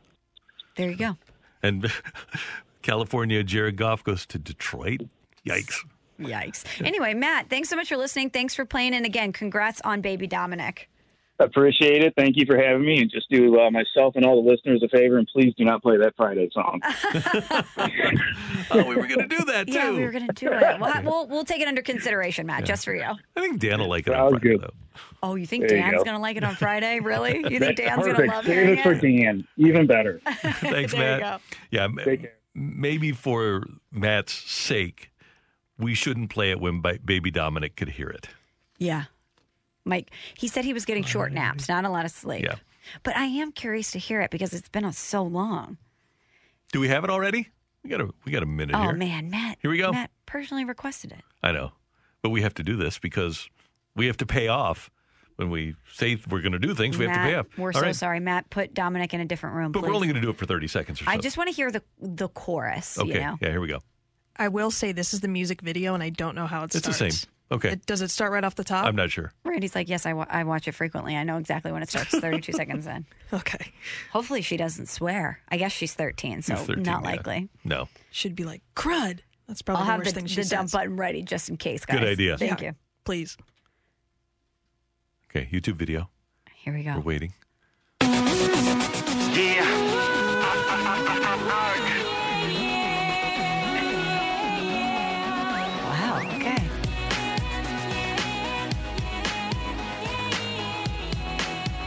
She's got 15 more seconds. Kind of sounds like cats. 7 a.m. waking up in the morning. Gotta be fresh, gotta go downstairs. Gotta have my bowl, gotta have cereal. Seeing everything, the time is going, ticking on and on. Everybody's Okay, rushing. we got to get Friday. We got to get to Friday. Gotta catch I appreciate her having cereal though. Yeah, strong. friends, kicking in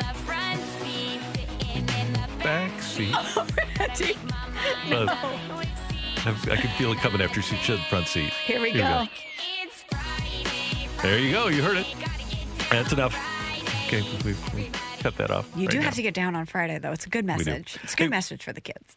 101 ESPN congratulates the home loan expert Ryan Kelly on the launch of the nonprofit Keep Climbing Foundation and his Climb for Kids Radiothon. I'm going to head over to join Ryan tomorrow. Danny Mack is there this morning to help with fundraising efforts. Please consider supporting the Climb for Kids and help the Keep Climbing Foundation provide support and awareness for a variety of great causes. Get all the details on the Climb for Kids and how you can support it now at 101ESPN.com. Talk a little draft with Rick Venturi, the coach, next on 101 ESPN. We're right back to the Karraker and Smallmon podcast on 101 ESPN.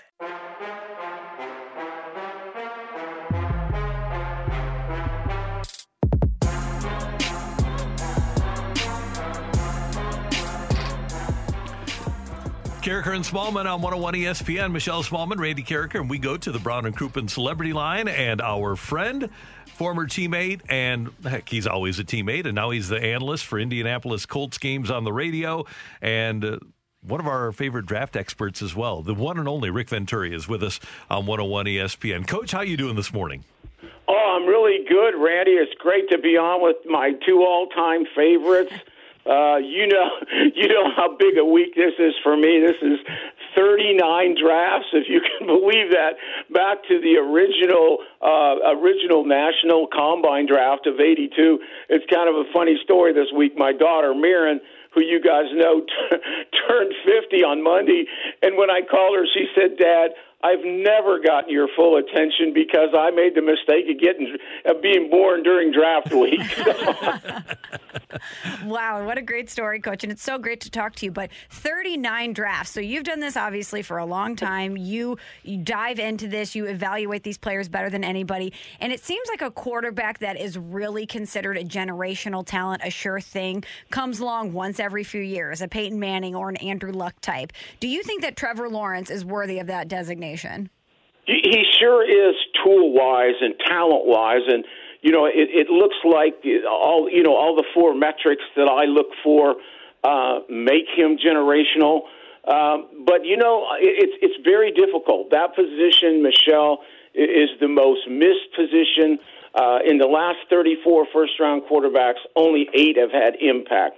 I, I don't think there's any question on the tape, the type of kid he is, everything, the size, all that stuff definitely generational. You know, maybe even a little bit better loose play uh, quarterback than Andrew was. But you know, the the toughest thing is with guys like that. When you go to places like Jacksonville, you're you're not going to be surrounded by Ferraris, and it's how you adapt to that. What's your mental framework? This kid, I don't think he's lost a regular season game in high school or college, so he's going to lose. Like somebody said, he's going to lose more games in the first month than he has in six years. So you know, psychologically, it's going to be the issue for him to get through that early adversity. Coach, as people get ready for the draft and all the quarterbacks, I, I want to get your four metrics. When you judge a quarterback coming out of college, what are those four things you're talking about? Well, you know, I think number one, and, and this is probably true of any position, I think it's a little bit tougher with quarterbacks because you you know like Kurt Warner for instance I mean they missed on him they missed on Brady I mean and the only way that you ever really knew these guys was when you really saw them play you saw them in competition you know it's one thing I mean Blaine Gabbert I was there I remember I mean he completed 46 out of 47 throws in his workout. And I remember telling you, why wasn't it 47? Because it really doesn't correlate. Mm-hmm. You know, obviously, the first thing that you're going to look at is you're going to look at game tape and production because I, I do believe in all positions that if if you're a producer at this level, that's what you're going to be in the pros. Just unless you don't you don't match up to number two, which is metrics. Okay, so you know, I think metrics are really important. That's our form of analytics. That goes back to 82. I can compare a combine workout in 82 with a guy to there, put the metrics up there, and know exactly what it takes in those situations. At a quarterback position, you know, when I talked about Wentz when we got him, it's about accuracy, velocity, uh, you know, touch uh, can you throw off platform? I mean, anybody can throw on platform, and that's what a workout is. Can you throw off platform? Then can you extend plays? And inevitably, nowadays, can you make first downs with your legs? So those things are really important. And then football intelligence is critical, and, and that's beyond the Wonderlic. The Wonderlic is a baseline intelligent thing, much like the ACT and SAT. But you have to dive into a guy to really know can he connect the dots under fire. And then the final thing is that that that intangible that Belichick used to call it the six. Is he a 16 Sunday guy? Does he have the character? Is he going to stay clean? Is he going to grow? Does he love the game? You know, and and all those things are so important. And then when you add the quarterback, I think he's got to be a guy that can own the room. He might have. He may do it in different ways. You know, there's different personalities. Montana was different than Marino, But in the end, that guy also has to have great leadership qualities. I mean, we got tons of mileage over uh, with an over the hill Philip Rivers, and I was ambivalent about that a year ago. But I guarantee you, he did it on great, hmm. great leadership skills.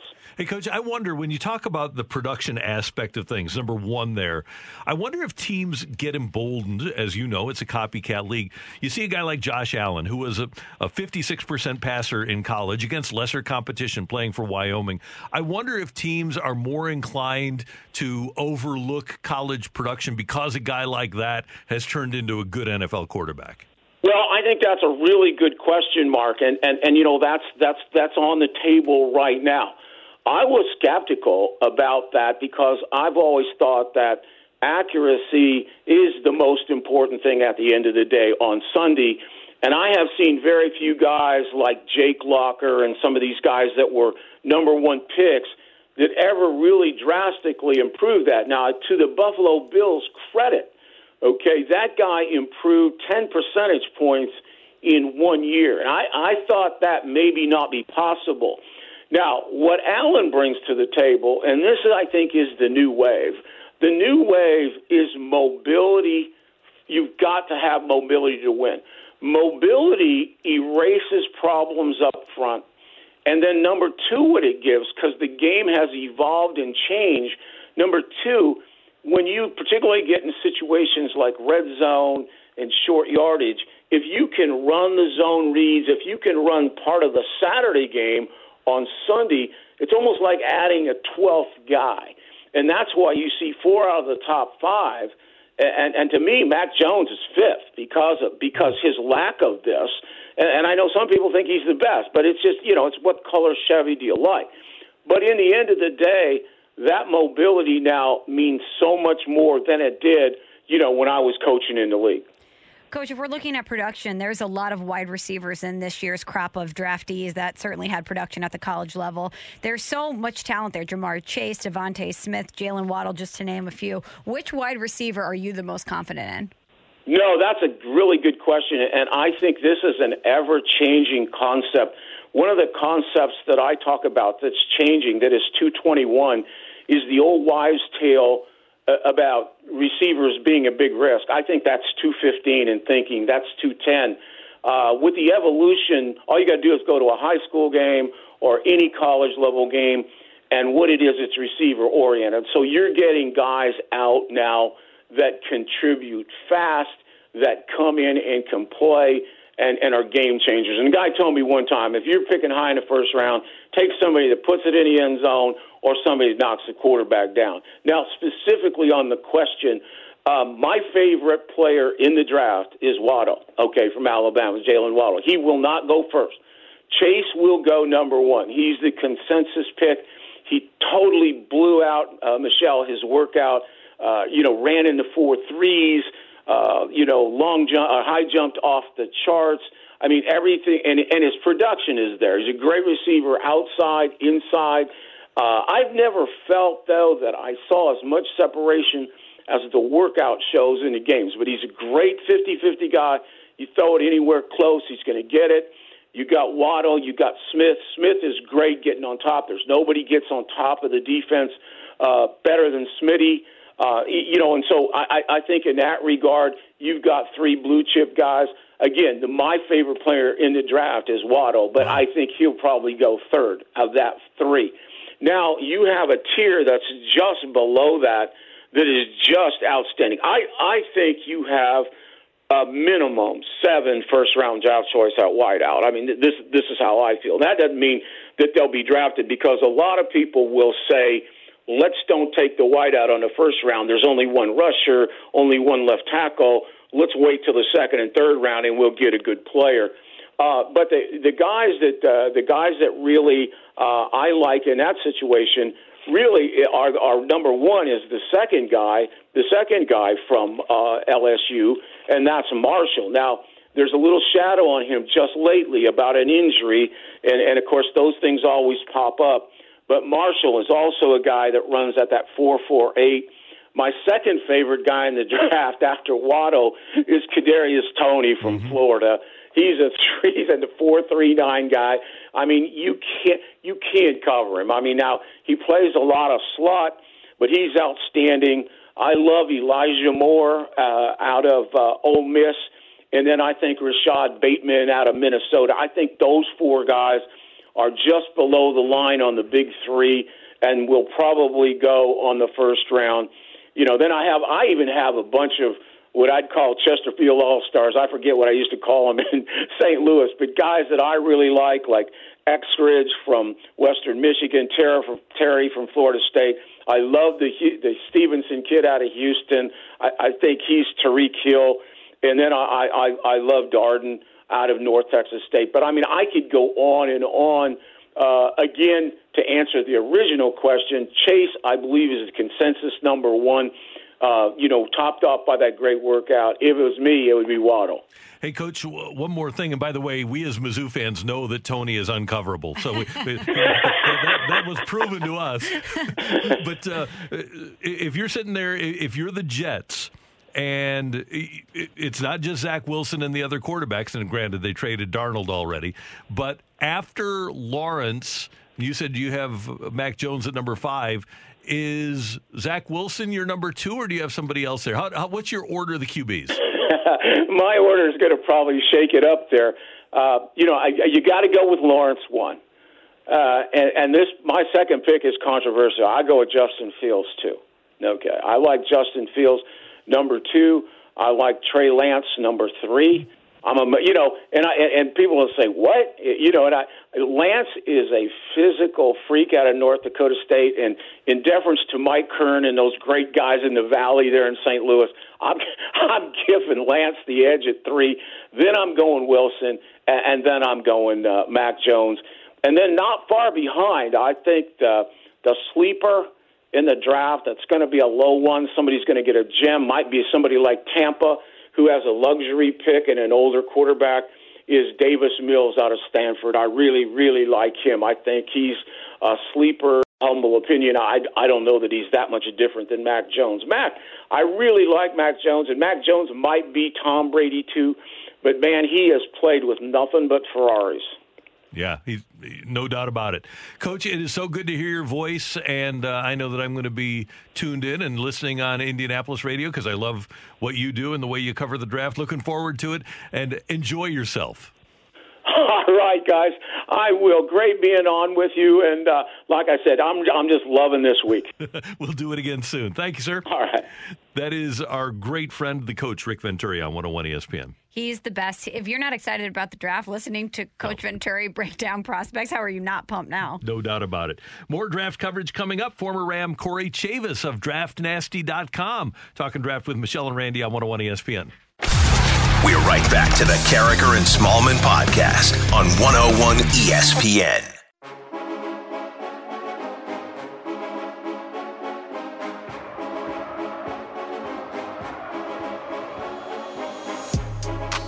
When the Rams were in St. Louis and Corey Chavis played for the Rams, I always enjoyed talking football with him as a member of the media. And even Michelle Smallmon as he was still playing, Corey Chavis was a draft expert even in his post playing days. He's become one of the top draft experts, and he has draftnasty.com.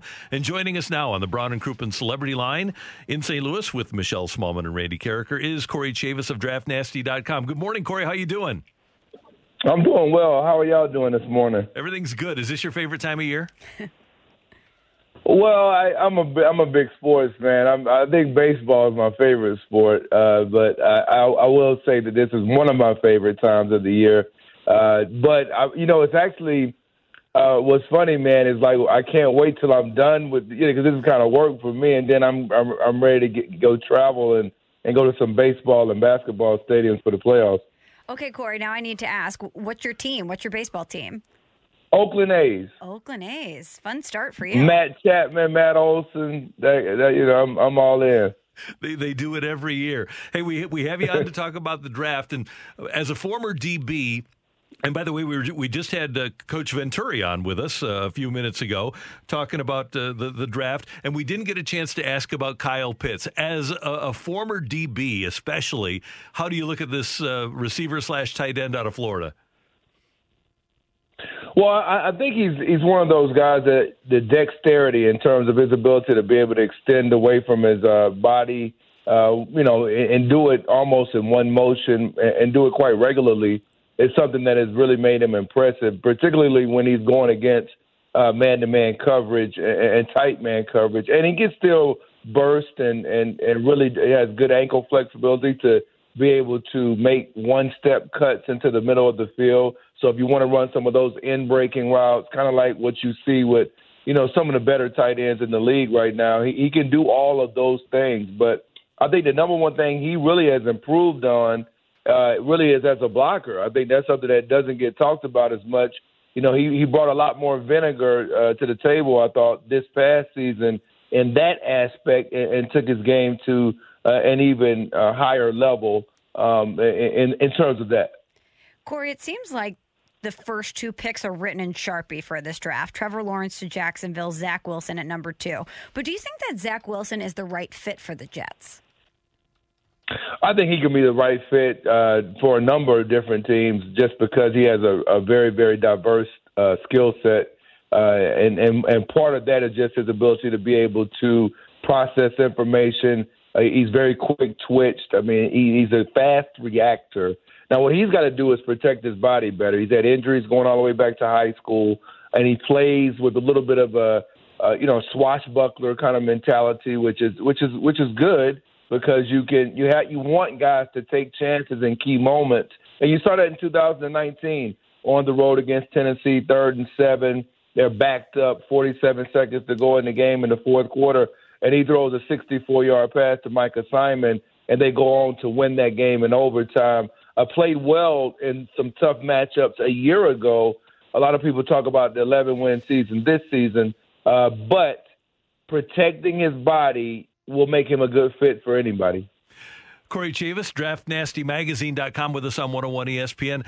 Corey, what about the other quarterbacks? And Justin Fields doesn't seem to be getting as much love from the, the quote unquote experts as he is from the fans. I want to get your take on Justin Fields specifically, but the other quarterbacks too. Is there anybody that stands out to you?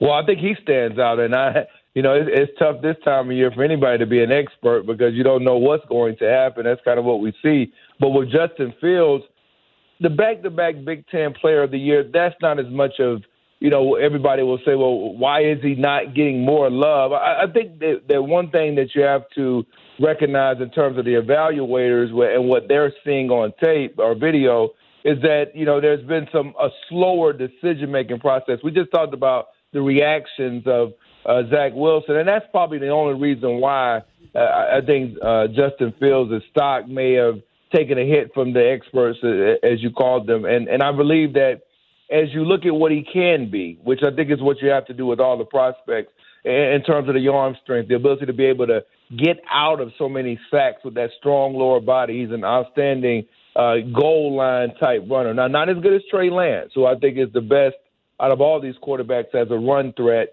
and also who has maybe the best multi diverse skill from playing in a pro style and a spread type scheme. And, and then you have uh, Mac Jones, who uh, I think is probably the most accurate of those top five. Beyond those two guys, uh, there are a lot of interesting prospects. You got Davis Mills, kind of a one year wonder. Injuries also a problem, as we mentioned too with Zach Wilson. He's got very good uh, ability to bounce back from mistakes. You saw that against UCLA. Kellen Mond was outstanding on third down this year, took his game to another level. Then you have kind of that blip on the radar, the LSU game, 11 out of 34. Kyle Trask kind of has gotten lost in the shuffle, 6'5", 236 pounds. But I think Trask, even though he doesn't have maybe the howitzer for an arm, he's very accurate throwing in between the numbers and really ran that offense at Florida with efficiency. So those are just some of the guys, but it is a deep class.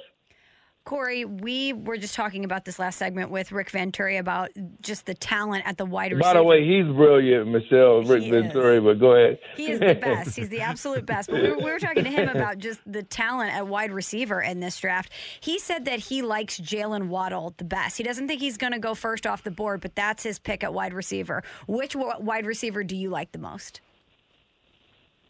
Devonta Smith, and and I guess that's kind of they're both on the same team. But to Rick's point, uh, early in the year before Jaylen Waddle got hurt, and I, and I think it's always interesting to kind of look at guys before they get injured. Uh, before he got hurt, he was actually the number one receiver. So maybe it would have been him, uh, to Rick's point, that would have gone on to win the Heisman because he had almost over over 500 yards in the first four games. Clearly, he and Mac Jones, particularly if you look at that Missouri game, they had that was who they were going to feature this year, which surprised me actually because when you had all these guys there in terms of Waddle was at your disposal, you had Jeudy at your disposal, Ruggs. It was Devonta Smith who actually had the most touchdown receptions, and also he was the guy that uh, Tagovailoa went for with the national championship game on the line. As a true freshman, he was looking for Smith. So Smith has always kind of been that guy that's been overlooked. I don't expect him to be the number one receiver taken, probably Ja'Marr Chase. But I think at the end of the day, and I've even talked to his AAU coaches and some of his, his people at the prep level, his competitiveness and he has that dog in him. I think that that's what's going to enable him to be successful because he certainly doesn't look the part necessarily at 166 pounds. Hey, Corey, not a lot of discussion about the defensive players in this draft, but I want to get a take on a Mizzou guy for you because I watched Nick Bolton play every single week, and he just gets to the football. He he's got a nose for the ball. What's your scouting report on Nick Bolton? Well, it, the, the one thing about him that, that you have to start with is his explosion as a blitzer. I think that's something that uh, you know kind of stands out on film because uh, he does a really good job of once he sees it uh, and, and then he hits the accelerator button. Uh, he, he does an excellent job of being able to finish, you know, potential sack opportunities. Also, has been pretty good in coverage, uh, zone coverage. Uh, he's been able to overcome just a little bit of rigidness uh, with pretty good fast twitch in terms of the lower body, being able to uh, plant and drive. And then I was even talking to a, a, a defensive coordinator in the NFL yesterday, and he was talking about how when you displaced him, and that means spread a team out into you know empty formations, and he was forced to make an adjustment that he could do those types of things better than the other linebackers in, in the class. Uh, so I think what you have with Nick Bol- really, I think what you have with them is that a lot of other linebackers may get more attention, but the coaches around the league, in terms of the leadership, getting people lined up, the, the ability to be able to come downhill and smack people uh, in between the uh, the inside run lanes. Uh, I think that's going to do him favors in terms of on draft day uh, when coordinators have to pick a linebacker. And who is the best defensive player uh, of all the defensive guys? Which one should come off the board first? Well, I think Michael Parsons. Uh, he's big. He's fast. He's also got some of those same types of uh, instincts. I think for linebackers, it all comes down to eye speed uh, and how quickly you can recognize uh, and read the triangle between the guards, the, the quarterback, and the running back, and and, how you diagnose. And I think he does a decent job of that. He's gotten better. He can also give you some options as an outside linebacker. They've stood him up outside uh, in, in a two point stance to rush against tackles from time to time. In fact, They've even put his hand in the dirt as a defensive end on occasion. And I think he's he's, he's played on the kickoff team. He's also been a guy that's, that's walked out o- over the slot receiver. Uh, he's pretty much done everything uh, that you could do. Now, again, comparing him to Bolton, Bolton has much more on-ball production, but this guy's six foot three, 250 pounds, and I think he offers more, brings more to the table, uh, and, and just really is just a spectacular player. Corey, great information, and we love Draft Nasty magazine. We love the the intelligence and the the scouting that you bring to the process. We thank you so much for taking some time, and after the weekend, enjoy the the baseball and the basketball. Yeah, I can't wait, man. You you you, gotta love it. I mean, it's it's, it's unbelievable, and uh, and what a town uh, this is for baseball. I've been to both World the last two World Series that were here uh, I, I, went to uh, quite a few of the games, so incredible. We love it, and we appreciate you coming on with us. We'll do it again sometime soon. Okay. Thanks a lot. Really appreciate y'all having me. All right. Thanks, Corey. Corey Chavous joining us, draftnastymagazine.com. Great information. He's fantastic, and uh, he always he, he did such a great job of breaking down opponent offenses when we would go into the dress to the locker room. And you knew then that because he would talk about college players too, you knew that he was going to be great at this if he wanted to do it, and he is. That's Michelle. I'm Randy. Last night we saw one of the reasons that the Cardinals made the trade for Nolan Arenado. We'll talk about that next on 101 ESPN. We're right back to the Karraker and Smallmon podcast on 101 ESPN.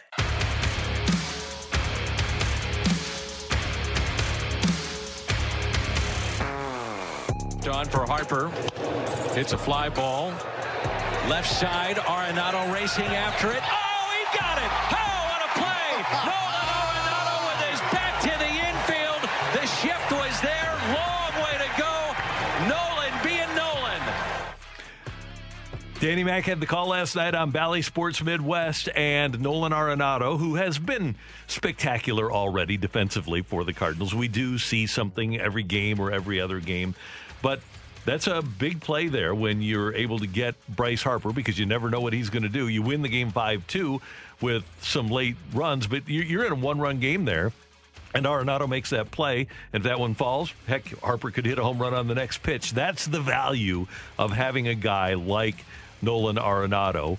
With all due respect to the players that the Cardinals have had playing third base for the last decade, they haven't had anybody like this. How many guys make that catch?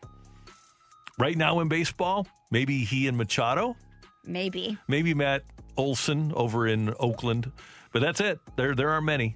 He's ridiculous. And it's I was thinking how fun it must be for Dan to call moments like that. Oh, yeah. And, and St. Louis loves defensive moments like that, but he's just such an asset for you any way that you want to look at it. And you're right, that moment in the game, he he really changed the tone with that play. Yeah, and it, was 3 1 at that time. But the point is, Harper could have easily made it 3 2 Right. with a home run there. I said Matt Olson. Matt Chapman is, I get the Matts confused. It's That's okay. Matt's, Matt's Chapman over at third. But we've talked, we talked when the Cardinals made the trade about the work that Arenado puts in. We, we talk about making that play. What third baseman thinks of getting to the ballpark early or getting to spring training early so that they can run with their back to home plate down the third base line and have people hit fungos so that they can catch the ball like that? Probably the same guy that works out in a room that has YouTube videos of his favorite defensive plays or baseball plays playing around him all the time. He's just so intense and so obsessed with baseball. And he talked last night about the work that he puts into plays like that. it's just working on you know pop up priority. It starts in spring training, um, all those things, and uh, just all those little plays that you work on and they prepare us for just in case it happens. And it happened today. And uh, definitely in the off season, work on football passes, kind of like that, and uh, running them down. So for sure, I mean. We're all prepared. I mean, that's the great thing about the coaches here. They, they're, they're making sure that we're prepared and uh, nothing goes unnoticed. What a brilliant way to do it during the offseason. That's not coaching, that's want to. That's self want to and being self driven and catching football passes. That's what that play was. Gosh, he he just says all the right things. He does all the right things, says all the right things. And for someone that is working that hard in the off season and cares that much about their craft, I think there was a story that uh, you mentioned it before that when he sits at the dinner table, he's got a bat in his hand. Yeah. This is just baseball all the time. It does seem like this is the perfect landing spot for him because so many guys on this team have that same mentality that they're all in all the time. And I wonder, Michelle, if as a pitching staff, these guys are starting to feel more and more comfortable that they don't have to they, they don't have to mess around with nibbling. Th- th- They can go after a hitter with the knowledge that if the batter gets the bat on the ball, the defense on the infield is going to make a play. You get to 0 2, you get to 1 2, and rather than trying to bury him with a slider in the dirt, you throw that slider in the zone, and guy pops it up. Left handed hitter, Bryce Harper, hits it down the third base line, and Nolan's going to go make a catch. Somebody hits a rocket down the first base line. Goldie's going to make a diving play. I would look at it like, okay, these guys are going to make a play. I have much more confidence pitching in the zone and pitching to contact. Absolutely. Just another aspect of this.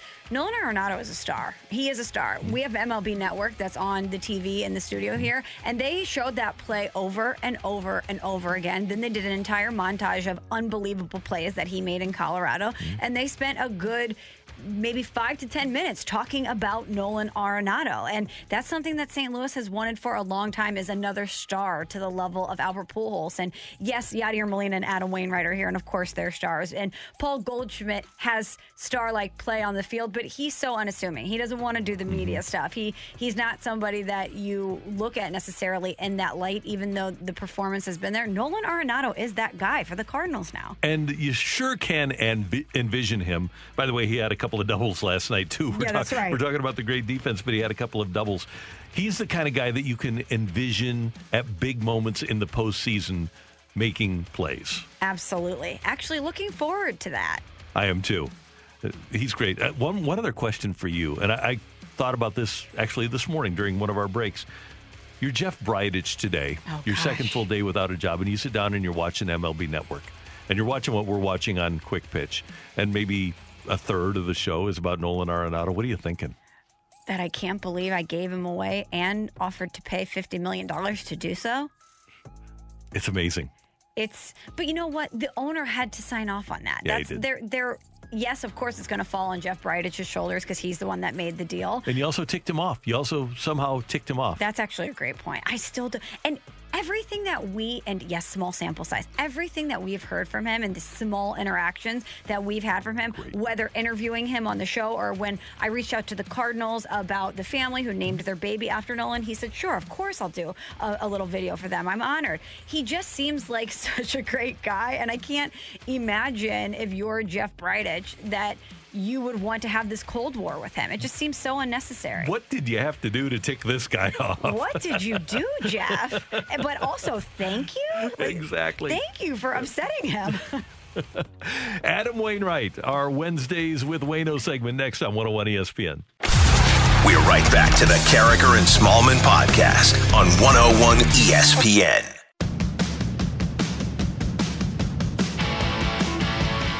Cardinal right-hander Adam, Adam Wainwright with us now on the Brown and Crouppen Celebrity Line on 101 ESPN. Michelle Smallmon, Randy Karraker. Good morning, sir. How are you? I'm doing great. How are y'all doing? Everything's good. Okay, you heard that Antonio Brown is back with the Bucks, but they have Mike Evans and they have Chris Godwin, they have Gronk, they have Scotty Miller. So, as a champion fantasy football player, is Antonio Brown a guy that intrigues you in the middle rounds when you get into your fantasy football draft? Uh, no, I don't think so. I mean, th- there's so many weapons on that team. Uh, it's really kind of hard to lock in on one, isn't it? I mean, like Gronk, you know, he was going to be basically unstoppable in the in the red zone once he got going last year. Once he started filling out a little bit and getting back into football shape, but then you got Godwin, then you got Evans. So I don't know. I, I like those big receivers a little bit better, especially Mike Evans. I mean, nobody can really cover that guy. Um, and quite frankly, you never know what Antonio Brown's going to do. Exactly. so uh, I I, uh, I respect him as an athlete for sure. I mean, he's got great talent. He's incredible for a long time. There's just so many weapons on that team. You never know who he's going to throw the ball to, which is exactly why Tom Brady signed with the Bucks. Absolutely. Adam, Brandy mentioned that you're a fantasy football champion. Are you locked into the draft? Are you getting your scouting for your team done now? Yeah, I'll do some. I mean, especially since I'm a Jaguars fan, um, so I'm I'm looking forward to uh, to the new coach getting in there and hopefully drafting Trevor Lawrence. Um, big Trevor Lawrence fan, big big Dabo Swinney Clemson fan. I mean, I'm a I'm a Georgia Bulldog at heart, but I love Dabo. I love Trevor Lawrence. What they were able to do over there at Clemson. So I don't know. They they have they just you know what several years ago. So I'll, I'll give you a brief run rundown. What happened? I grew up a Falcons fan until about '95 when uh, Jacksonville got the Jaguars, and Jacksonville is only an hour from my hometown. Atlanta's about five hours from my hometown. So occasionally, me and my friends would go down to Alltel Stadium, catch a couple Jaguars games. Back then, they were really good. They had you know Keenan McCardell, Jimmy Smith, Fred Taylor. Um, they had Tony Boselli was the big offensive lineman, and they had just a great team. They went to an NFC Championship game. It was just fun to watch them, you know, and they were so close. It made it fun. And then they had those dark years where it was just, you know, still kind of trying to crawl out of almost. They almost got out of the dark years, and then they traded all their good players. Um, but they had those dark years, and and I came up here to St. Louis, and I'm like, you know what? Shoot, I'm going all in Rams. I'm going all in. I'm just, you know, I bought Rams gear. I'm going to start going to practices and games, and next year they moved. so, just you know, that's kind of how my uh, my football watching experience has been as a fan. I'll, I'll go hard in on somebody, and then and then they'll they'll up and move. So I know there was lots of Rams fans that that's just bringing up bad thoughts about. But uh, you know, I was one of those Rams fans that when they moved, it kind of broke my heart because I was like, you know, finally I'm going to have a team, you know, that that I'm going to stick with with and. So that's what I'm doing with the Jaguars. So I'm hoping that they draft Trevor Lawrence and get a couple of get a couple of good linemen on the offensive side and defensive side to protect him. Um, but other than that, I mean, you got nothing if you don't have an offensive line. So hopefully they get a couple of. I mean, they had. If you look at their team a couple of years ago, their defense was stellar. It was the number one team in the entire NFL on the defensive side of the ball. Only thing that they had great offensive players also. Only thing they needed was a quarterback, and they went all in on their quarterback and gave everybody else up. I just couldn't even believe it. Everybody in the world was like, "What is going on?" Well, Adam, we just appreciate that you're not still cheering for the Rams. That's okay. We, we're glad that you're a Jags fan. We accept that. Um, but we wanted to talk to you about the game last night. You get the win five to two. Carlos Martinez was great. He goes seven and a third, one earned run. He gets his first win as a starter since 2018. And we want to know what are you seeing out of Carlos so far this season? Well, I mean, he's and, and Nolan said it last night on the on the post game. He has had some rotten luck. I mean, you know, I, I think back to a couple of his games. His last game against Philly, he was cruising, and then there was three outs in a row to start the second inning when he gave up like six runs. All three outs, if you asked our defen- our defenders, they should have been made. All three of them. You know, we had two grounders on the infield and we had a fly ball into the outfield, and none of them got caught, and all of them went down as hits.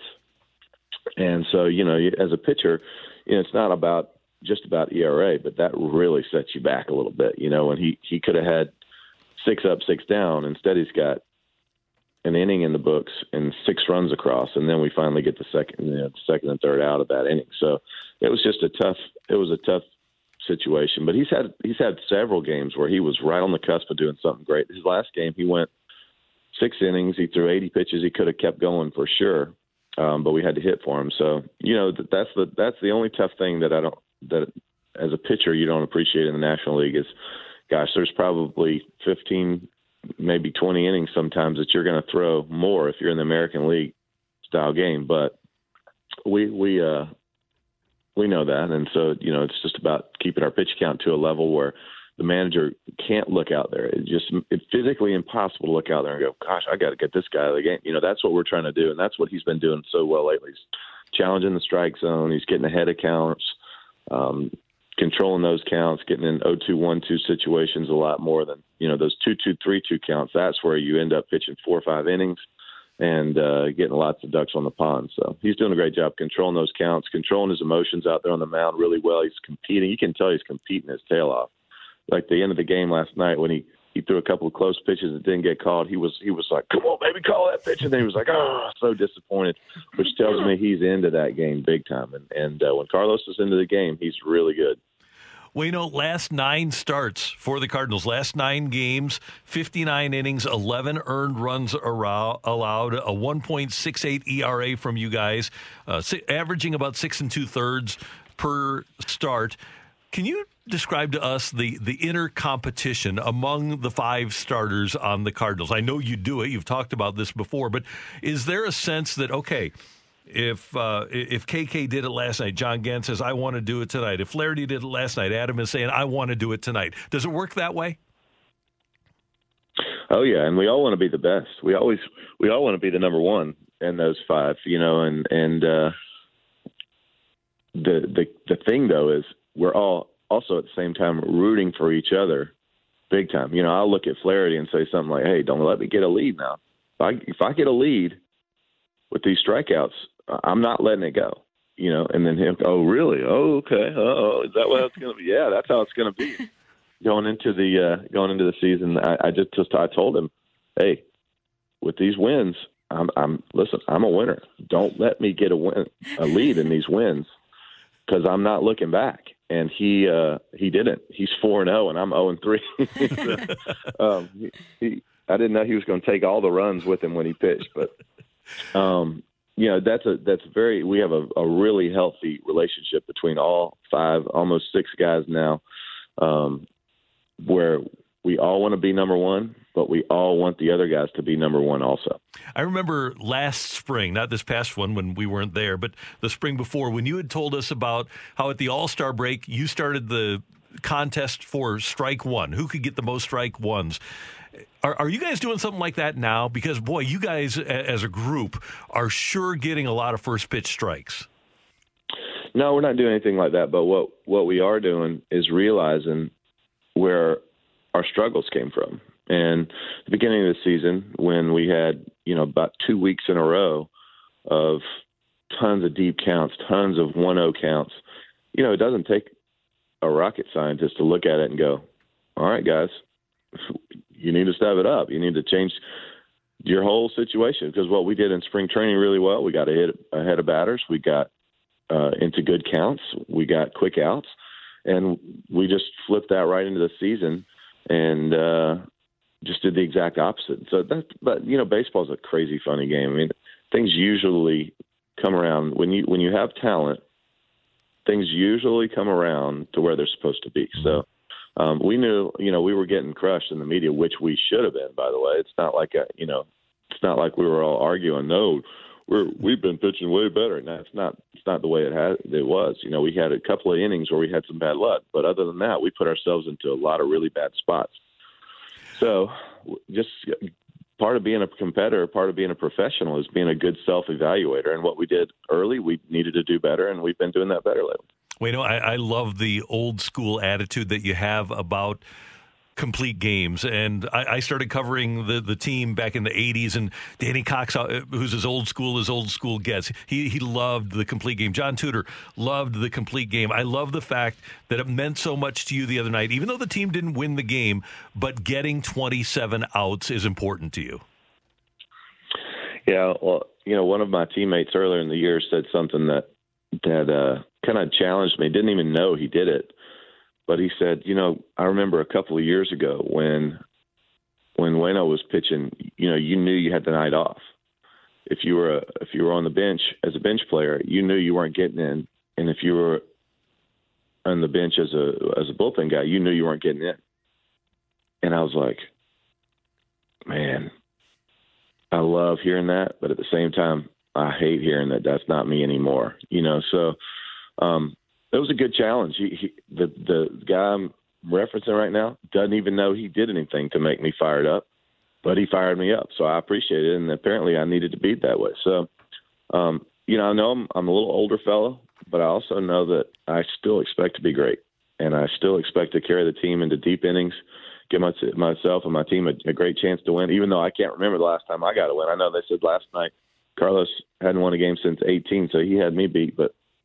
I'll, I'll lost. Uh, I think I lost my last start in 19, and all the starts in spring training I got no wins, and all the starts this year I got no wins. You know, this year in spring training I had like a one ERA, didn't get any wins. I'm like, come on, dude. So uh, it's it's a uh, baseball's a funny game. You know, it will cycle back into where it's supposed to be, just like we talked about a minute ago. But it ebbs and flows and punches you in the gut, and you got to get back up and learn how to to take that on the chin and keep rolling. So, you know, the, baseball there's just a way like that. The, one of the reasons I'm still playing is because there's a competition level that I can't get anywhere else. You know, there's a there's that inner there's that inner competition going. How how good can I be? And then there's that that exterior competition where I look at our fan base and go, I want to bring a championship to this team to this city. So we still got that going. I've still got that going, and that's why I'm still playing. Um, Adam, I saw these comments earlier in the week, and I couldn't wait to ask you about them. You're the first person I thought of when I saw this. I don't know if you saw the the Dodgers Padres series was just great, and Fernando Tatis Jr. hit a home run off of Trevor Bauer, and as he was circling the bases, he covered his eye. He he rubbed it in just a little bit. And post game, Trevor Bauer said, "If you give up a homer, a guy should celebrate it. It is hard to hit in the big leagues. I'm all for it, and I think it's important that the game moves in that direction, and we stop throwing at people because they celebrated having some success on the field." And I really want to get your take on that. Do you agree with that? Do you disagree? What's your thought about players celebrating when they hit a home run? Yeah, I mean, I think there's a professional way to do it. I mean, but you know, I've never, I've never been a look at a guy after he hits a ball off me kind of, kind of guy. I mean, I've had, I've had lots of teammates that that that really chapped their hide, you know. But uh, I, I'm always watching the ball. I never catch what they're doing unless they're standing there for a really long time.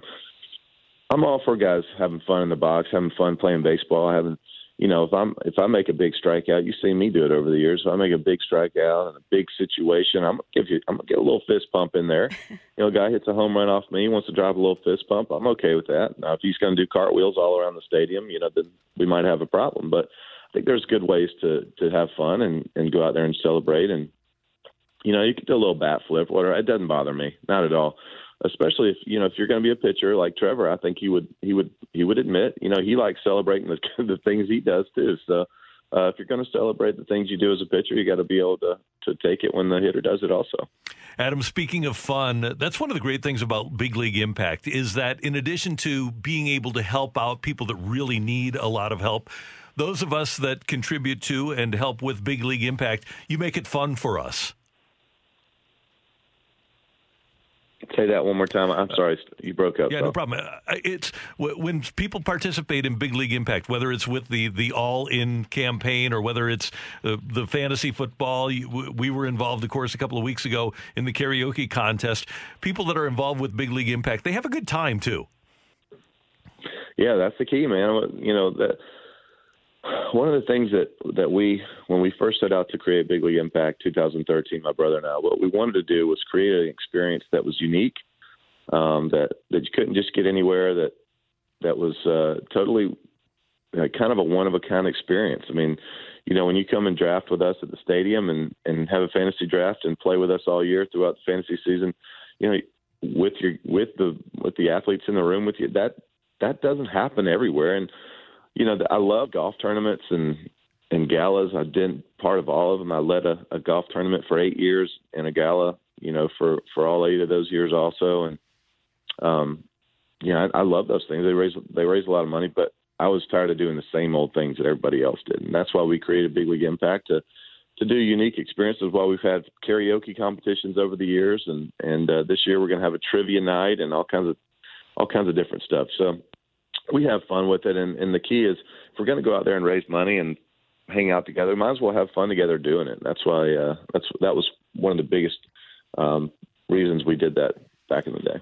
And people can check out bigleagueimpact.org, check out the hashtag all win and make a contribution and help the world like Adam is doing. Hey, it's always good to talk to you. Thank you so much. By the way, you think you'll play tonight? Oh, I, I've learned my lesson over the years. You know, you uh, you always got to assume that you're going to play, but you know the the funny thing about St. Louis is we get these big drops, these big Midwest drops that that that feel like they're going to knock you out. You know, when when uh, when they hit you, those things. Uh, those things seem to dissipate around Busch Stadium for whatever reason, and when they don't, especially when it gets really hot, the, those storm clouds will dissipate around that hot cement around the city, says uh, that's what Billy tells me from the from the uh, grounds crew there at the Busch Stadium. But um, I don't know. I, I think you know I'm just convinced God's a Cardinal fan. He wants to see baseball and and uh, and hold on, baby, I'm, I'm doing it now. okay, Hi. This, is my, this, this is my little Sadie bug right here. Hi, Say Sadie. Hi, Sadie. She's been tapping me the whole time wanting to say hi. Um, but yeah, you got to be prepared to play. And and uh, hey, I wanted to one, comment one thing on the uh, on the All Win campaign that um, we're doing uh, through Big League Impact. We're going uh, to help local St. Louis this year through Crisis Aid Community Outreach Program, and uh, we're trying to end hunger in St. Louis. So uh, if you want to check that out, it's Crisis Aid's community helping community program. It helps churches uh, re-engage and, also people in their community re-engage with their communities to go out and do great things and help feed people. It's person to person, neighbor to neighbor. Um, there's 19 community partners feeding 4,000 families a month. And the goal is to feed 10,000 families a month. So if you want to check that out, it's on the All Win campaign on, on bigleagueimpact.org. Uh, we'd love to have people join in with us. That'd be great. We appreciate what you do, and we'll talk to you again next Wednesday. Thanks, Adam. You want to say bye? Bye. Bye, Sadie. Bye, Have a great day. Yeah. That is Wednesdays with Wayno on 101 ESPN. And Chick fil A is a proud sponsor of Wednesdays with Wayno. Don't forget that on Wednesday, today, you should stop by your local Chick fil A and enjoy an ice cold Sunjoy. Chick fil A donating a portion of the proceeds of Sunjoy Wednesdays to support Big League Impact through the baseball regular season. Sunjoy, the new name for their Arnold Palmer drink at Chick fil A. which Adam Wainwright is a big fan of. We asked, asked him last week what his Chick fil A order was, and it includes a Sunjoy. It sure does. Danny Mack is going to cross things over with us next on 101 ESPN.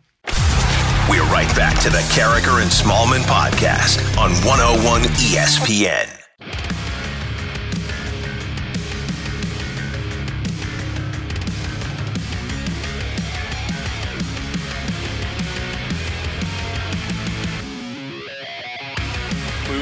Wayno, so this will be an abbreviated crossover with Danny Mack. Getting Ah, ready shoot. for the Dan McLaughlin show with with uh, Brandon Kiley. You know, the, the less time you can spend on the air, the, the less that you can make mistakes.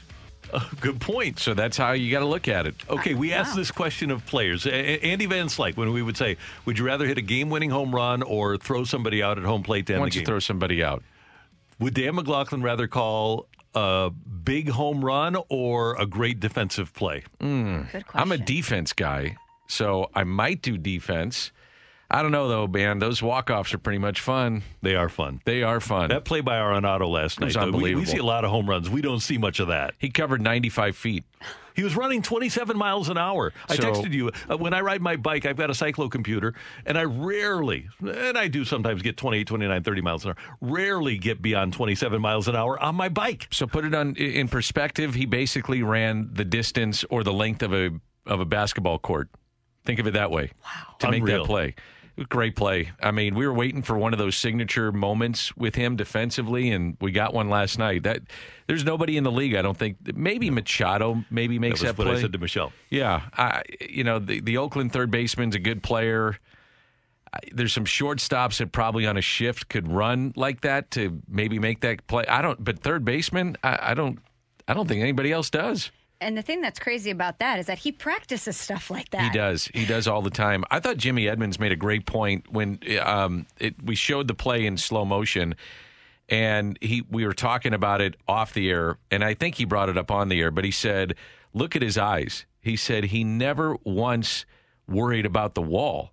You know, it, it- like you you're going to feel it on your feet when you start to hit the track. But he said he never once deviated from going to get that ball. And some, if you just glance a little bit, you lose that split second and you lose maybe a half a step and you don't make that play. He needed every single step to be in step and he comes up with it. It was an unbelievable play. He was asked about that after the game, and he said, I played here a lot. I knew where I was. well, I saw him. I told you guys, I saw the, I think the most ridiculous play by a third baseman I've seen at Busch Stadium of a non Scott Rolen play was Arenado went down the left field line, and you know where the seats jet out mm-hmm. Mm-hmm. to where the left fielder is, kind of that area where he stands and just kind of draw a line over. He made a play over the shoulder that far down the line one time.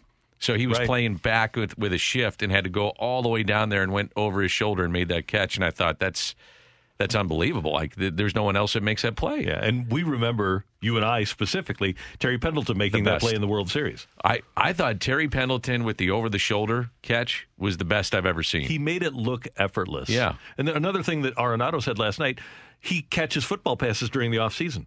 So that's what leads to his ability to do what he did last night is running routes, running uh, just a, a go route and catching the football over his shoulder like Well, that. Like Michelle said, though, he practices these weird, you know, what am I trying to say with his body? Con- you know, I mean, he practices these things just in case it happens one time in a season and he's ready to make the play. It was awesome. And, the, you know, the Cardinals, The other thing last night is that their pitching, their starting pitching has just been fabulous here for the Crazy last good. you know week and a half or week or whatever it is. Um, I thought Martinez was great last night, which was huge to see him, especially when things could have gone awry after the the drop by Williams and he made an error. But he, to me, when you get that runner at third, you just concede the run. You say that guy's going to score. We've messed up. It is what it is. But he got back on track, and if you took that air out of it, it would have been 15 in a row that he set down. So he was really good last night. Um, and the other thing is, if they're not going to hit a home run, they need some type of slug. And they got four doubles last night, and they came in 26 in the league in doubles. Yeah. So, you know, and the big guys hadn't really been doing much lately. Arenado and Goldie at the plate, and those guys did, and you win the game. You'll be with us tomorrow morning. There are more important things. I will not be about. with you tomorrow. Oh, you're not. No, because it's an early game. Oh, that's right. So I'll be with BK though. Okay. So Good. Yeah. All right. We can handle that. Yeah. Okay. So at some point, though, we need to talk about the fact that Us Weekly reporting exclusively that A Rod's going to do everything he can to win J Lo back. Is that right? Everything he can. No kidding. Have they reconciled at all? They had dinner last week. Oh, okay. At Where the was- place where they they, had to be the out first on the West. Coast, I would assume. Yeah, yeah. He flew out to L.A. Oh, just to see her. Beverly Yeah. Hills, I believe. Yeah. Nice. So, is that adorable? Not yet. Oh. Okay. Oh. You got to wait. We're working on it. I'm just I'm bated breath, just waiting for that great reconciliation. And when it happens, it'll be off the adorable. It'll be My my, good- goodness. my goodness. Oh yeah. Jimmy Baseball coming up. Yep. Jim Edmonds uh, booked him on the show during the game last night. Good job. yeah, we were talking about uh, BK at, of a question that he asked Tommy Edman. I brought it up and I said, "Hey, by the way, will you do the show tomorrow?" He said, "Yeah, sure." Okay, so he's Perfect. booked. Ten fifteen. Love it. Yeah. Thank you. All right. Thanks, guys. Danny Mac coming up. Great job today by our producer engineer, Emily Butcher. Thank you. Michelle, this was fun. It was Randy. See you tomorrow. A happy hump day, everyone. Thanks for tuning in, texting in, and being a part of the show for all of us till tomorrow morning at 7. Have a great day, St. Louis. You've been listening to the Karraker and Smallmon podcast, powered by I Promise. Hi, this is Chris Howard, host of Plugged In with Chris Howard. The College Football Playoff Committee made their decision on Sunday, and as much as I loathe the idea of Ohio State losing their way into the College Football Playoff, I 100% agree with OSU making it in over Bama. Nick Saban citing some hypothetical point spreads to prove his point that the tie deserve a spot in the college football playoffs holds little substance when you consider Bama's best win is over Texas. No, the committee got it right. TCU had a great season with far more ranked wins than Bama and didn't deserve to lose their spot after playing a surging Kansas State in a championship game.